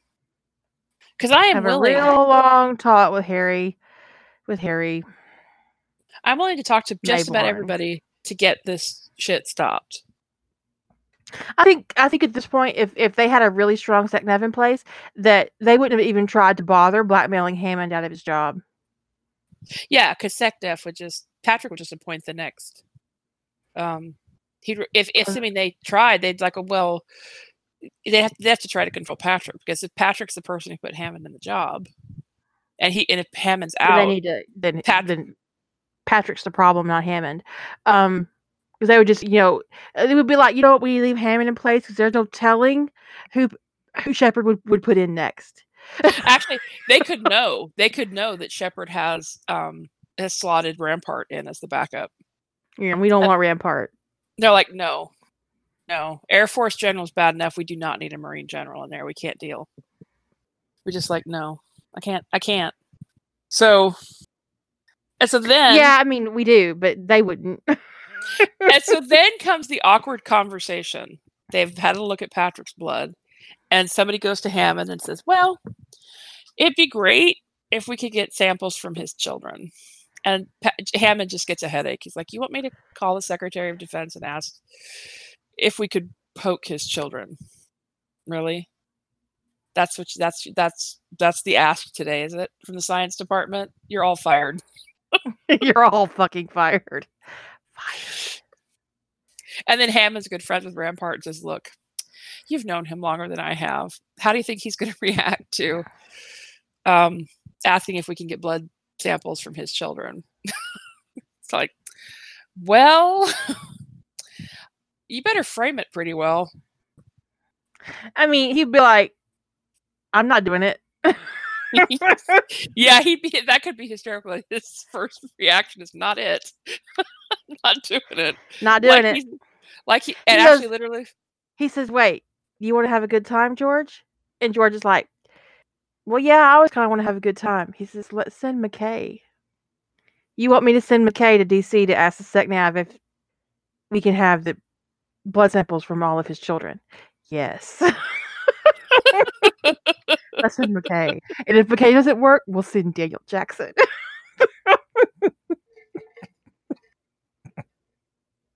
and and you could and Patrick could just sit there and meet McKay and be kind of like listening to him go about what they need and and, and just it just kind of expecting of course that once he enters he explains the science of it all that of course as a reasonable and intelligent man Patrick's going to agree and Patrick's just looking at him going he is exactly John's type I don't know that I should let this happen right. This is like totally John's type. Should I bring him home as a present or send him off world so John never ever meets him? and he said yeah he hmm, this is just like that snarky little shit John dated in the set 10th grade I'm having a flashback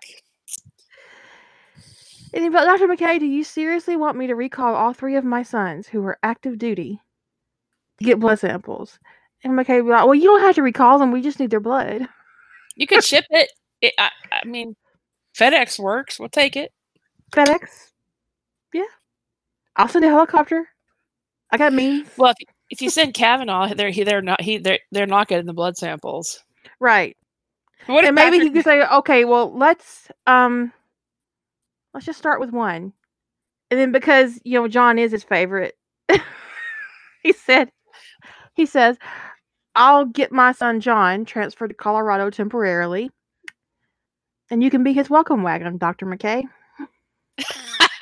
I expect you to personally, since you're he says, Dr. McKay, since you're the one here asking me for a favor, I expect you to take good care of my son. Personally. You'll see him you show him around the mountain, right? I expect you'll be there to meet him.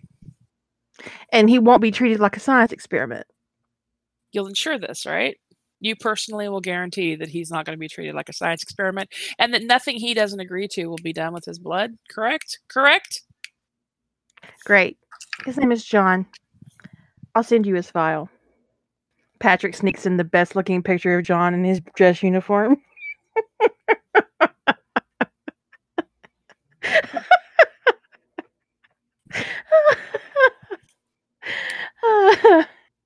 Carter could be really irritated. I agree. Carter could be really irritated with, I don't know why I'm going this cracky direction, but whatever. Carter could be really irritated with Rodney being in the back. Go, what are you doing here, McKay? And he's like, look, as the, as the chief scientist at Area 51, it's apparently my job to act as tour guide of the mountain. So if you don't mind, I'm busy. And then he meets John and he's like, oh, suddenly this isn't so bad. Would you like to see Area 51? Major Sheppard, I'd love to give you a tour, a complete tour of our facilities.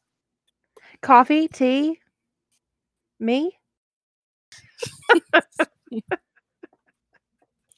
The X302s are in produ- are, are, are off production line, and we have test pilots. Would you be interested in it? And John be like, hmm. You're gonna let me sit in an alien ship? John calls his dad. Dad, I didn't even know how much you love me. Wow, Dad. Way to be a great wingman.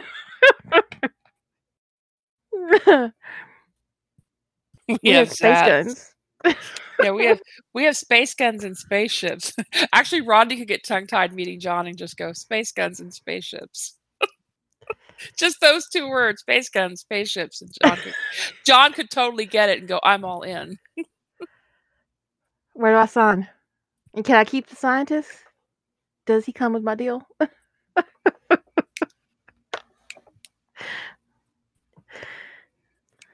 Oh, okay. Yeah, John did say that in Atlantis Codex that that after meeting Carson that he said that it was the first assignment he'd been on where they staffed for the best case scenario.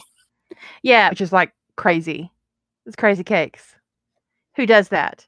I don't even do that to go to the store. That's why I have a giant purse. Right? At that point, I don't know what Carter's rank was. She'd have been a major or a captain. I think she was a major. I think John didn't John was she, well when John came back from Atlanta, she was a colonel by then, right? A lieutenant Yeah. colonel. So Yeah. she, I think she ranked him. She, Well, she made started as a captain, so but she, but she got major pretty quickly. Um, that doesn't mean that John doesn't have more time in rank than her, but the black mark could have stymied his career. True. So you could write it that John ranks her, which is probably more comfortable for like everybody, right? Because he's the sec SecDef's kid. Like anybody who's a major in the mountain is probably hoping that John outranks them. It's like oh, It um, I don't remember. Well, yeah, I mean, but at this point, the the circumstances of the black mark wouldn't have come up anyway. So at, at, at this time, at this point in the timeline, because the black mark happened pretty much immediately before he was sent to Antarctica, so it wouldn't have happened yet anyway. Yeah. But the circumstances probably wouldn't go that, down that way anyway, because I don't think in those circumstances that that that if John thought he could rescue those men and his superior officer I mean, it's it's iffy because what's he do? Like, this is too dangerous. It's going to get you killed. Your father's going to kill me.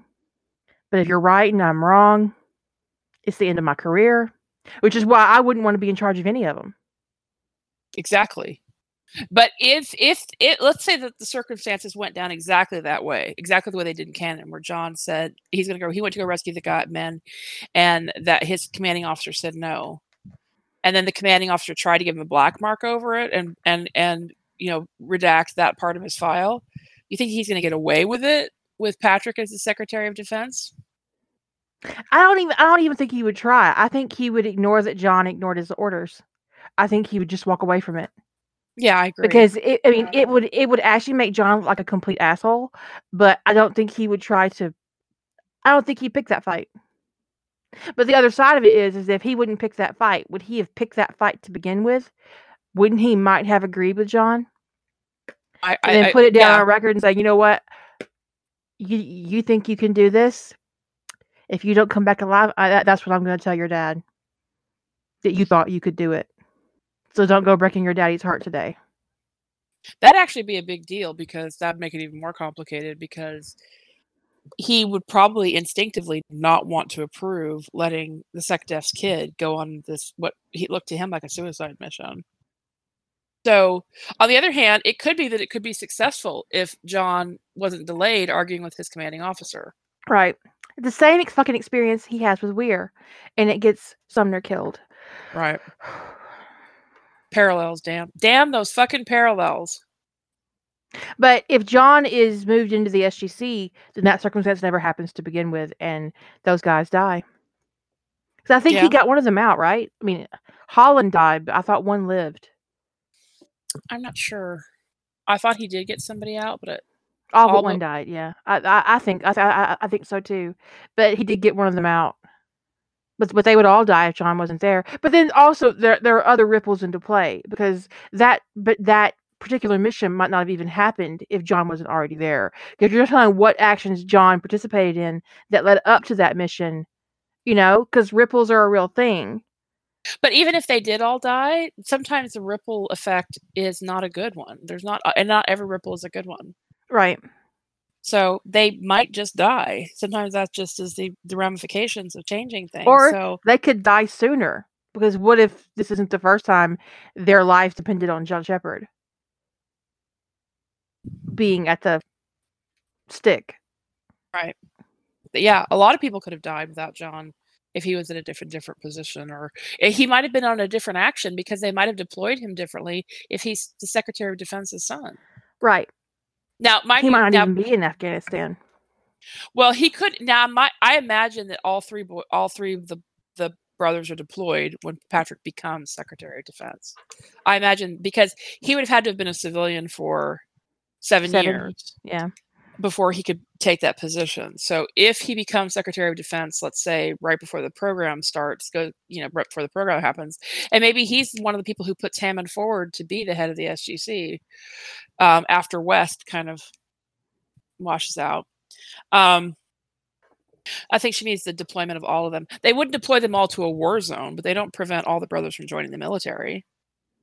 But yeah, they don't deploy when when they don't send all of the children into into deploy them all into war zones together. Um, but I didn't think that that meant that they couldn't all be active military. David could be David and John could be active military, and Maddie could be working in like naval engineering or something. But I never said they were all going to be in Afghanistan. Anyway, um, so especially since they'd be different branches of service. But anyway, um, so if they're right all they, uh, because the air force and the navy wouldn't coordinate that kind of thing. Okay well i'm sending my Sheppard to afghanistan so you can't send yours. That's no that's not how that would work. The air force isn't going to give a shit where the other Sheppards are. They only care about the one they're responsible for well, but yes, but John will eventually potentially be deployed to Afghanistan. So yes, this would take place before John would have been deployed to Afghanistan, but um, they would have been deployed somewhere. And I'd have to look and look up what the active military, what the active um, engagements were at that time. But let's say they're all deployed somewhere. Although you could have, if you, if I want to stick with with Maddie being um, an engineer, he could be doing, he could be working in naval engineering. Um, but anyway, those are all kind of like timeline nits to work out. But um, let's see. How is that going with that? Okay, so probably right before the show starts, they're all doing something. John's probably a captain at that point. Um, okay so about the sullivan act which is in reference to family members serving together um, it was proposed but never passed so similarly no president has ever issued an executive order forbidding assignment of family members to the same ship or unit. Um, brothers can serve together. There is a sole survivor policy. So like if only- for instance it would be it's o- that terrible if john and david were killed in combat um and matt is the sole surviving son of his family he might be moved to a non-combat posting. Right, but that only applies in peacetime. Right That that provision only applies in peacetime. In wartime, um, he could still be deployed. and when it comes to surviving sons being drafted that only like the only surviving son of a person killed of, of a person killed in combat might be exempt from the draft well more interestingly enough um my niece uh is has has also had to sign up for the draft so girls and boys are being um are placed in the draft now Um, but they said actually there was a New York Times article in 2006 about three brothers all going to the same base in Iraq, and they said the army doesn't they don't permit it, but they actually could request to be separated, but they apparently didn't. But in any case, I wouldn't imagine that if the three brothers were all military, I wouldn't put them probably in the same branch of service anyway. But I don't imagine that they would deploy them together. No i usually put matt and david in the navy and um john either in the air force or the marines but the navy would keep track of the two Sheppards they got and hope for the best because Yeah, wants to make that phone call Yes, and I would imagine that the so let's say that Patrick becomes when did Stargate start? 1996 or something like that. something like that Uh, 97. So let's say 96. Patrick becomes, uh, although 97 is more probable. So right around the time of the maybe early 97, Patrick becomes SecDef because 96 would have been a presidential election, right? i think so Yeah, it would have have to be. So 1997, they get a new president. 1997, they would get a new Secretary of Defense. That's just the way that works. So let's say Patrick becomes the SecDef early in 97, and the Stargate program is kicking off later that year. So he, but so the the brothers, John might be a captain at that point. Might not. He might still be a lieutenant, actually but he could be a captain already. Um, David would probably, regardless of rank, I would imagine just be finishing SEAL training. Um, okay, so, but anyway, can you imagine you've got them in your command that someone makes a connection that the SecDef sons or in their chain of command? are down, you know, and they'll be like, oh, this isn't good. that's like all the nope Yeah. Well, they'd probably a new Secretary of the Navy too, and the new Secretary of the Navy who would have all of them right? Secretary of the Navy, if they're if they're unless they're Air Force, but I like the Marines and the Navy thing. But because if, if they're Marines and Navy, the Secretary of the Navy has them all. Wouldn't want your job. That is one that is one stressed man, and he could like realize it and be like all up in Patrick. What are you doing? All of your sons are in are in my. What am I supposed to do with this? I, I, And Patrick would be like, "Look, they're grown men. They're doing their jobs. There's, you know, David's a SEAL. Matt's a pilot. John's in recon and intelligence. Let them do their jobs. I raised three badasses. Don't worry about it. They'll be fine. And if If not, I'll kick your ass. Yeah. if you've got a problem, call one of them. They're really good at solving the problems. So I raised three tough sons of bitches. Don't worry about it. they'll be good.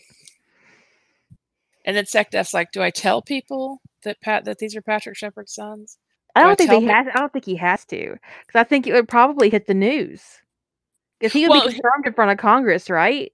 Right. That doesn't mean that people made the connection that oh, Well, the they run the gamut, so pre- the press is going to be like, "Wait, he's got three sons serving active duty. Really? that's true. That's true. Look at this fucking patriot." True. So and they probably would put their pictures like all over the news too. yeah. Wow, he's got three really good-looking sons serving.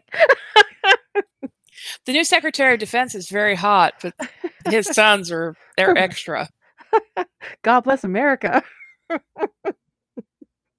Little websites go up, little fan little fan pages on um Dad, some kid in an airport in Florida asked me for my autograph. Seriously? Did Please you have tell to me you're not running for president next. did you have to take this job? Why couldn't you have stayed active duty so you wouldn't have been eligible? That's a dig at you, fandom. Um, I can't help myself. Every time I read, I read it again in a story the other day where Jack was a general, SecDef, General O'Neill, Secretary of Defense. And I was like, yeah, People Magazine would definitely have, you know, the most beautiful people award. It's the Sheppard family. and Patrick's all embarrassed. She's like, I can never leave the house again. Look what my sons have done to me. he started it. If he'd stayed his ass home and retired playing golf on the TV, they wouldn't be in this situation. So that changes John's tra- trajectory in the program hugely. So let's say they do invite John into the program to get his blood, but that's all John's there for, right? He's just supposed to be pincushion. But he's all, you know, he's all curious and he's like, I want to go off world. And Hammond's like, hell no, you are not actually attached to this command, son. He's like, I can fix that. he calls his dad and goes, Dad, I want to go off world. Patrick's like, Jonathan. What if we told? What if we talked? How have we talked about this? Look, you sent me here. What did you think was going to happen? I thought you were going to get some, give somebody some blood and get laid. That's what I thought was going to happen. I was What trying you- to be a good wingman. Now look at this shit. Now you're telling me you want to go to another planet? Well, of course I do. I want to go to another. Yes, yes, of course. They go through this gate. There's there's other alien races out there. I want to go, but they there say could I'm be not official- spaceships, Dad. Spaceships. Spaceships. You, and I'm going to tell Maddie about the spaceships. No, you're not, John. I'm telling you, Dad. They say I can't go because I'm not officially attached to this command. I'm officially requesting a transfer.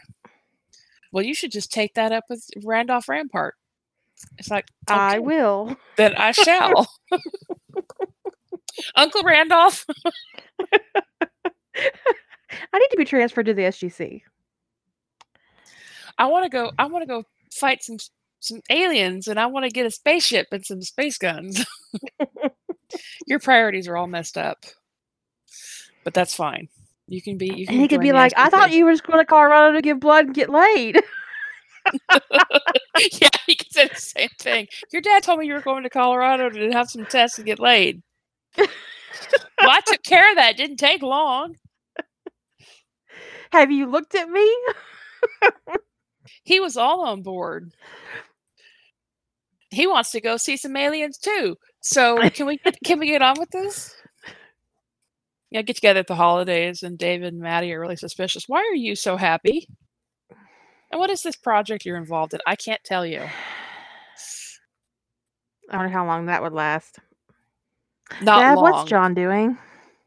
Well, I what, well, if you can't tell us what he's doing, can you just like transfer us into what he's doing so we'll know?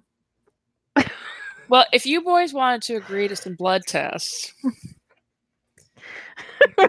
you could find out. I can't transfer you, but you could find out what was going on.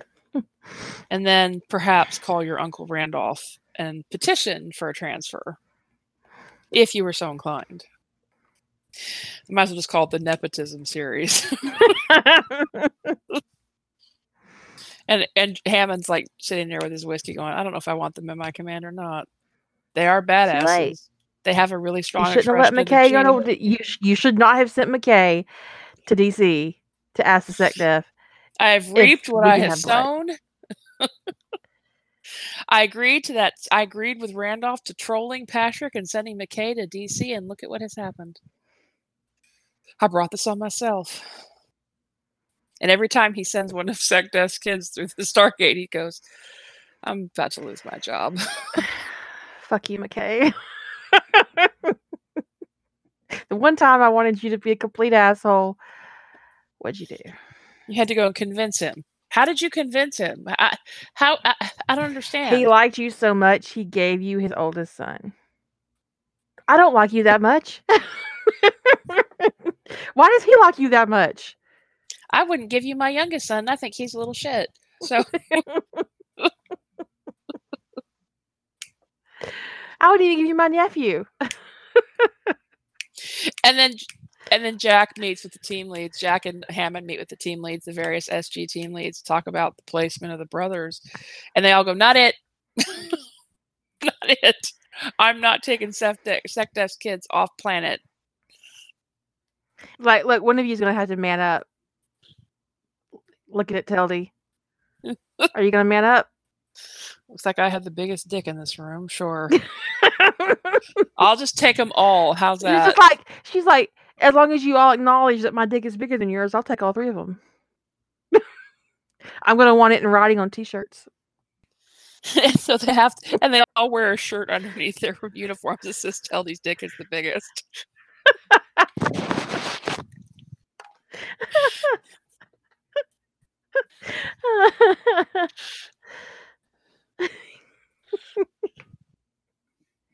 But I could actually see them now. SG3, as I recall, there were several teams like I think there were several teams like SG3, but SG3 was one of those teams that had a rotating um, roster based upon what the needs of the team were. It was like search and rescue and first contact, and um, you know, um,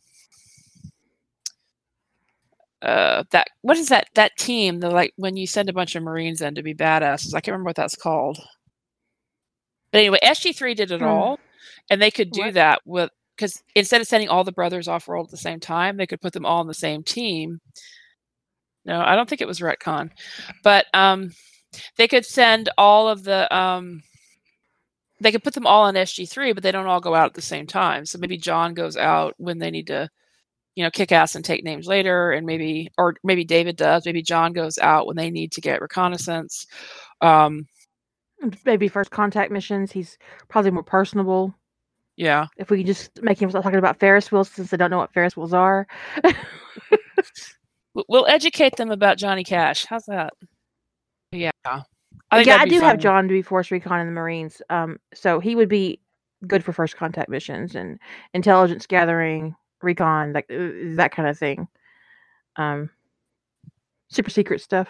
Marine Combat Unit. That's what it was. So SG3 was in both the Marine Combat Unit and Search and Rescue, but they had a rotating. They had a really large like roster, and I would imagine which, who, depending upon who goes out, would depend upon whether or not they were going out as a combat unit or search and rescue. You could have David. Um, one of his um, maybe his degree is in combat engineering, which would be really good for search and rescue as well. Yeah. So you know, like I said, I don't know why I went the crack direction with that, but whatever. Of course, the the big thing would come when they all three want to go on to the Atlantis mission, and Patrick says, "No, Hell no. no." And you're like, "Look, look, one of us is going. One of us is going to the fucking Los Angeles. And John was like, well, wait, I'm going because my fucking scientist is going. And they're all like, well, fuck it, yeah. John has to go. His astrophysicist is going. he can't be leaving could- his astrophysicist out there in Pegasus by himself, Dad. You don't even know what would happen to him. what if they got Rodney dirty? Well, it'd be hard to put Alex into a scenario where it's it's uh cracky unless Alex was already there to begin with. Right, unless Alex was never kidnapped and he was always there. Yeah. Yeah. So if he was always there, I'm trying to think of where I would slot him in. Usually I do Alex also as a Marine. Um when I did in Atlantis Codex, I had, you know, two in the Marines and two in the Navy. Um Like, okay, we're just gonna have to take turns. John can go first, and when he comes back, I'll go. yeah, well, scientist. Because I'm a scientist. Now, in Atlantis Codex, uh, Alex was the first one recruited into the program right from the beginning. He was recruited in, so um, he could be on the initial roster for potential SGC staffing. And Hammond runs it by, you know, Patrick and says, "Are you okay with this one actually being in this program?" And Patrick's like, "Well." He's kind of a trouble magnet. Are you sure you want to take that on yourself? you sure you want to I mean, you've already got that? Daniel Jackson. How many times has he been kidnapped this year? So, but they could lobby the like, dad. You're sending two, two. There's going to be two. You got to send two. You, I can see you saying no to all of them. They got to send two to Atlantis. Who's it going to be? Because we need Where- to watch those asses. We need to watch the back. We need. We You need to figure out. Sheppard, you get to. we need to figure out who gets the golden tickets here. We all want to go, but you're saying no. So, but yeah, I do think it would have an impact, even in a cracky and even in a crack taken seriously kind of environment. Um, I think that Patrick would have would get really involved, and it would have a lot of impact. Kinsey wouldn't be a factor. He'd he'd put the NID down so hard that it would be ridiculous, and then he would. Um, I don't think he. I don't think he'd tolerate Elizabeth Weir being in command ever. Not on a bet.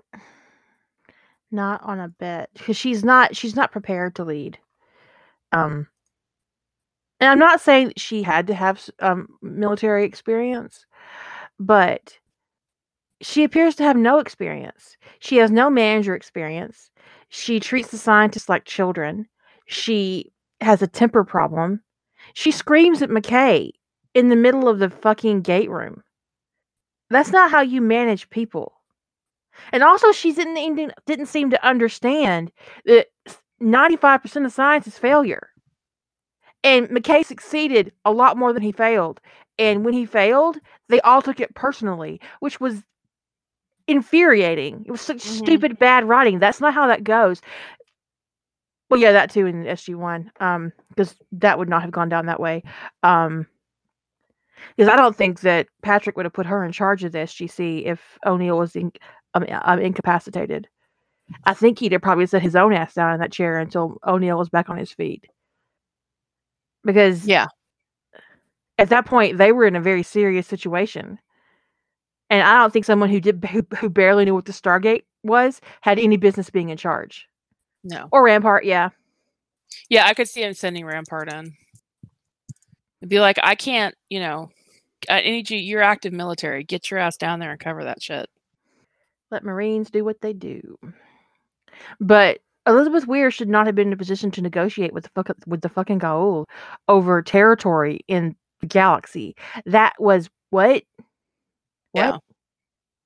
And Patrick could like really get up in the IOA's face and go, "You want, you want who to negotiate on behalf of Earth? I don't know this woman. Who is she? What are her credentials? Has she ever met an alien? Does she know how the um Stargate works? Does she understand? Does does she understand Goa'uld culture? Has she even taken a conversation with Daniel Jackson about it? Is there anyone more prepared than Daniel Jackson to have a conversation with a Goa'uld? Well, but even if the president selected her, he didn't select her without somebody's recommendation. I doubt he knew who she was. But her negotiating style really was kind of, you know, cover our ass first and that- everybody else bad gets writing. eaten. Yeah. bad writing. You know, you you don't get to decide who gets to be slaves. You don't get to Right, decide. Okay, these are our planets, and all these planets you can enslave. That is not. And she could even put put that out there when they're talking about her as an option. You know, Patrick could ask her ask her questions nobody else asked. Well, what is your what is your going to be your proposed solution for this? And she could put it out there. That's what she plans to propose. And Patrick kind of looks at Henry and goes, "Really? This is how she like, proposed?" so, Dr. Weir, you are aware that all of these planets are populated by human beings from Earth who have been kidnapped and taken off this planet and bred for slavery. You're aware You're of that, right? and you're proposing That's how they got leave- out there. You're proposing to leave them in that circumstance, and I'll give t- permission for the Goa'uld to continue to s- ens- enslave them. Okay, and then he gets kind of look at Henry and goes, "Well, that's one approach. Should we discuss another?" But I doubt she had another. Well, I think Patrick would mean another person, right? another another person to do the negotiating. And actually, Henry could just sit there and go, "Well, thank you for volunteering, Patrick." I like Rampart's negotiation. So here's the deal. You all retreat to your planets and hope that your name is last on the list of system lords we take out. Let's just hope. Just go and hide and hope that we can't find you. How's that? Yeah, I mean, she was perfectly willing to also negotiate with the Wraith, who ate people. Yeah. Because she didn't care. She just wanted to ascend. Uh, She wanted to be safe. Her safety was more important than the safety of anybody else in that galaxy or on the city. Yeah. And I think that's why she was ultimately so infuriated with Rodney not making that that weapon work on Doranda because it was not ready to be in defense of her. She, he failed at that. It was destroyed. It wasn't going to protect her and it was all his fault. I think even the fixing the wraith thing was about her own safety. It was about making them I mean even you know she had no problems whatsoever uh committing genocide even if she wasn't calling it that destroying their culture, their ra- um their um, their species, which I don't have a problem with it either because they ate people. But she acted all holier than thou about it, like she wasn't, like she was trying to save them instead of er- basically eradicate them. Because it because it really was no different. It was still genocide, but not really since genocide only applies to human beings. But you know what I mean. She was a terrible person. She was a terrible, terrible, terrible person. It was just bad writing, and I and I often wonder if they would have had the same writing for a male character, because she was written as manipulative and conniving and narcissistic and sociopathic, and and it it is amazing how often that happens to female characters in science fiction and in fantasy. So I'm curious to see how it would have been written if the character of Weir had been a man. It's an interesting question. I think that she that that a male version of Weir would have been a fighter. You know the the the, the Great White Hunter. hmm I could see that.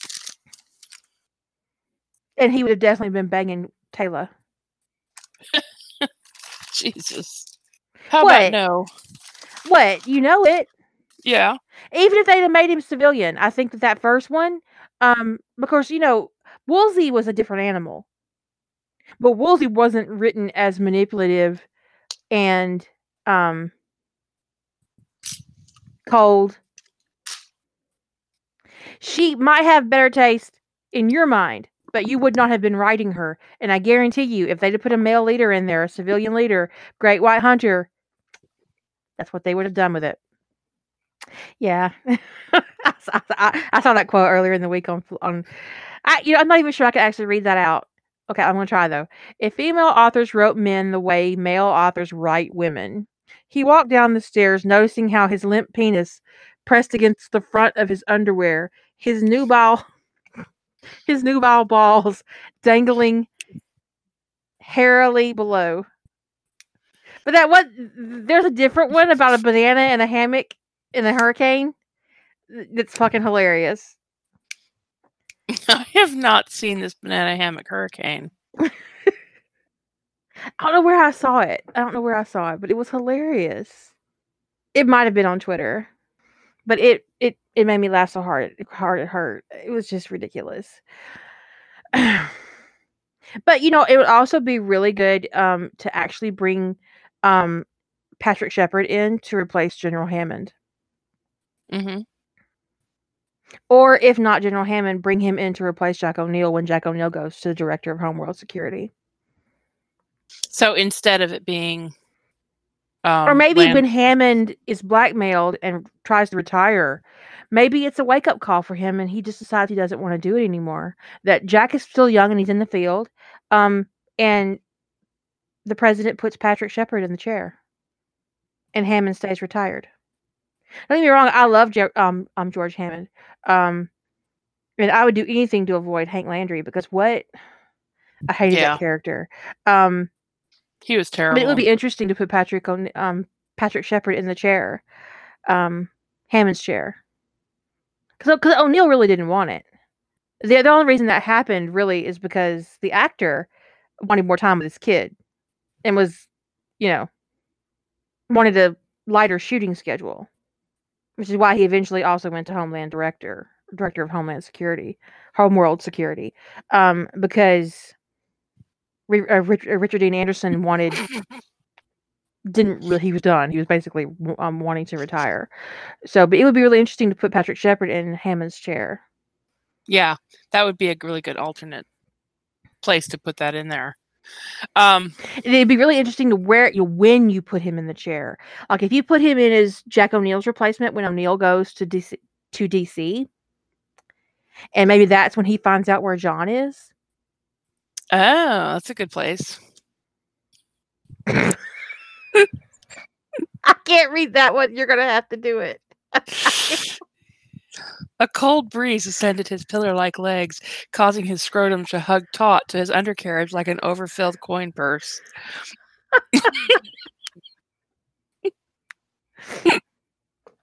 I was looking for the hurricane one, but that's what I found instead. i'm honestly quite never gonna get over that dude talking about that girl keeping a small purse in her vagina No, with her, with her no, ID and credit no. card in it. that's just not how that works, gentlemen. If you're listening, it's not how that works. I know you think that our vagina like opens up like I don't know, like a like a hangar for an airplane because like kids come out of it. But for a kid to come out of my vagina, my hip, my I have to dilate and my and my hip bones have to spread, and that's actually a procedure. It isn't something that just happens. That I can't make that happen on my own. You know, there's a whole process involved with dilation, and you know, Yeah, it wasn't just a small purse. It was a small. They specifically called that a small purse with a credit card and some money. And it's the credit card that gives us all pause because that sets the size of this small purse. which is not no- number one small and number two i could not put a credit card in my vagina without causing myself a significant amount of pain Yeah. unless i bent it in half but then like it would spring I mean, and then there would be hard edges and corners and let's say you had a perfectly round purse, a perfectly round purse that was the exact diameter of a credit card. That would still be quite large. i mean that would be- be bigger than a that would be the size of a coke can That's which you know i could probably accomplish if it was a penis but it would take some work It would take some work, and it's not something you would do just to go to the club. Hold on, I- I'll be ready to go in fifteen to twenty minutes. It's a little. It's just a little. I decided I need a credit card tonight, not just some cash. So a little more And- stretch going on. i need to work it up to it um i've never seen a soft credit card but my li- Even if it was, even if it was a credit card like you just are using on your phone, it, it's not something you would keep in your purse up your vagina.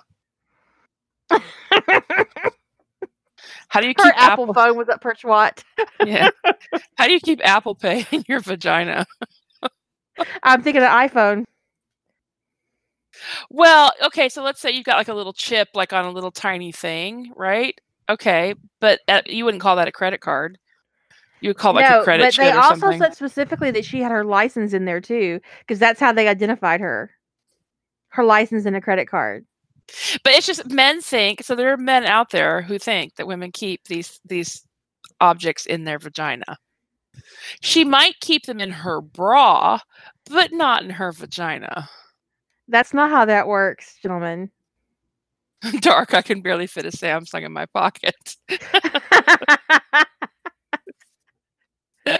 I mean, though, for real. I mean, I have got a Edie, did you see what Edie said?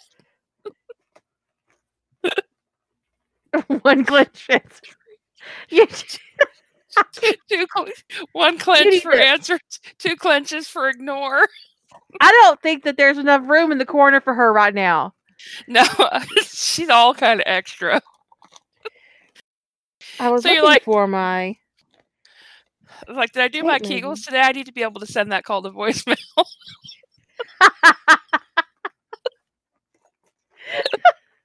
Okay, okay, I got a measuring tape. Okay, my my Samsung Galaxy Edge is two point mm, two and a third inches wide and five ta- inches and five inches long, it, roughly. Okay, my iPhone is oh, that's centimeters, which would probably help some of you, but I'm just not going to pander to you. Um, My iPhone is a little over three inches wide, and it is six and a half long. okay, for reference, my license is three inches long and roughly an inch and a half wide. And I can't even get a diva cup in my vagina. So you're not getting your phone up there. No. Not even when I do the taco fold. Can I get the diva cup in my vagina? The taco fold is one of the biggest folds anyway, but you can't just it just doesn't go. It just doesn't fit. I mean, my phone's waterproof. There was a point where I- I remember Lady Holder had a Galaxy Note at one point, which is like an enormous fucking phone. It's like a mini tablet. Yeah. It's all phablet up in there. And in this case, potentially up in there. it was like holding a Kindle Fire to your, to your ear. And women, and you know, in this world, in this world we're imagining here, where women store their club gear in their hoo ha, women make the decision about whether or not they're going to go out based upon a couple of factors. What do they need with them, and are they feeling like doing the putting the work in? It's like, well, I really need my phone because I'm expecting an important call. It's like, you sure you need your phone? It's going to take like an extra half an hour for you to get ready. you got to stretch and do some squats. do your Dilate. Kegels. You better start doing your Kegels now, otherwise you're not going to be able to answer that call. It's just ridiculous, gentlemen. It's just ridiculous. Do some, you know, just just do some reading. Do some reading. Just They would have some. I Is- agree with you. Wait, is that why they don't give us pockets on our clothes? It's because ma- male designers think we store th- things in our in vagina. our vagina? Remind me of the cunt of folding. oh God! Ellie, go get in the corner. We don't think there's any room over there, but just crawl on top of somebody else. You can sit in Edie's lap, but keep your legs closed because she's crazy right now. I can't. Anyways, I think it would be a lot of fun to put Patrick in the chair to like directly lead at the SGC because he's a beast and the NID wouldn't get away with shit. yeah, I agree. I mean, he would be. That's why I would write it anyway. That he was just kicking ass and taking names. And everything at the SGC goes so much better. And they think their biggest problem is the fact that the Sheppard sons, that the SecDef's kids are in their chain of command. They're like, wouldn't things go? E-? That could be hysterical little Easter egg for the audience, right? Is somebody bitches and goes, wouldn't things go so much easier here if SecDef's kids weren't in this chain of command? And the, audience is going, no, no, it would not be better. The cold air made my hair stand up from the roots the way my nipples stood erect, and every follicle on my arms and legs became becoming a tiny clitoris, and every cell of me awake and alert in rigid attention. What the fuck did I just read? That's like the worst analogy ever. It, it- there's nothing analogous between hair follicles and the clitoris. Nothing, gentlemen. There is no connection. Rosie said, between- Rosie, bas- she summarized it for you. You read Goosebumps.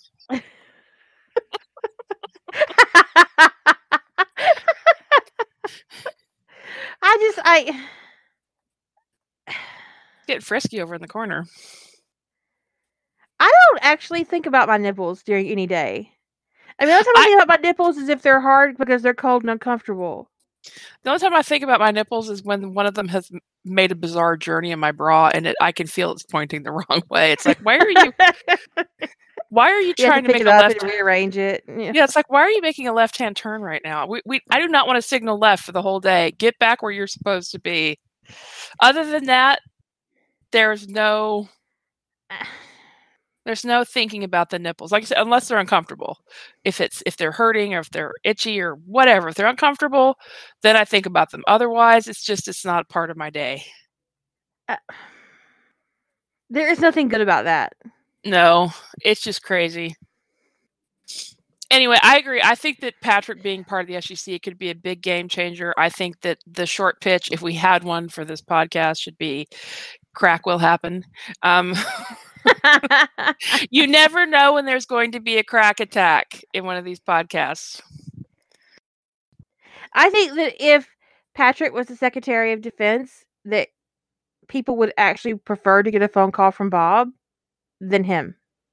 They'd be Oh, like, yeah. "Well, don't isn't Bob due to call? can, can you tell him I'm on the phone with Bob?"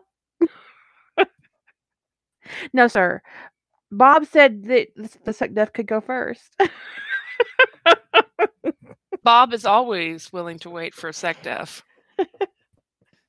okay, so I got to read this one. This is a this is he lay on his side and watched her breathe. Her breasts, the sweep of the sweep of a flank, defined with the functional elegance of a warplane's fuselage.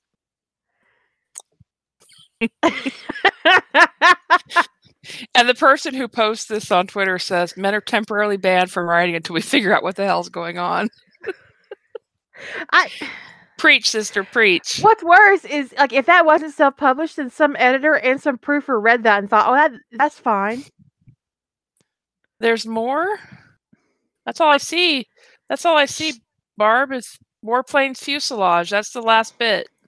As she moved with the undulating grace of one of the big predatory cats, bare feet thrust into open sandals, so the big pointed breast joggled. That joggled Ta- Joggle. tautly under the thin cotton of her t-shirt, spelled wrong, and the tight round buttocks strained the faded denim of her hacked-off shorts. Across the front of her T-shirt was blazoned the legend "I am a love nut," and below it was drawn the suggestive outline of a. I can't even read that. Coco de Mer. Yeah. These are all actual books. Maybe only because of the rebellious way her breasts rose and fell. Rebellious breasts. Look, okay, the only time my breasts rebel is like when I'm sleeping on my back. and sometimes I just kind of like move forward and I I worry about being smothered. You know. Did I miss some salted cucumbers in that? Cassandra woke up to the rays of the sun streaming through the slats in her blinds, cascading over her naked chest. She stretched, her breast lifting with her arms. As she greeted the sun, she rolled out of bed and pulled on a shirt, her nipples prominently showing through the thin fabric. She breasted boobily to the stairs and titted downwards.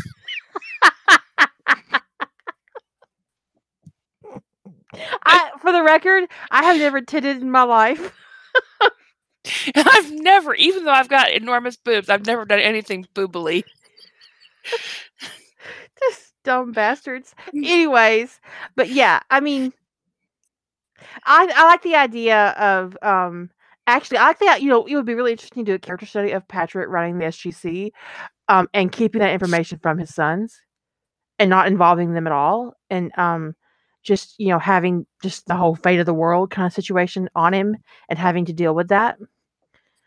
Maybe John's in the Air Force, and you know maybe David's running what's left of, of his mom's company and you know matt's doing what matt does you know whatever you want him to do and uh, you know patrick is just going in every day and keeping aliens or barbarians from the gate Yeah, I like that. You could even have John be in uh, Af- uh, Antarctica for a different reason. That maybe he got injured or something, but he, you know, he can still fly, but they can't put him in like a combat post. So they just like, Mhm. well, we're going to send you down to shuttle some people at McMurdo, but we'll have you back in a combat posting later. anyway, it's a, it would be a fun experiment to work through an idea where Patrick is involved from the beginning. Um, so I'm going to keep reading these, but let's. So should we should we end the podcast? Yeah, because they're they're. the craziness so- that's happening in, the chat room is just ruining me. Um, I just I can't.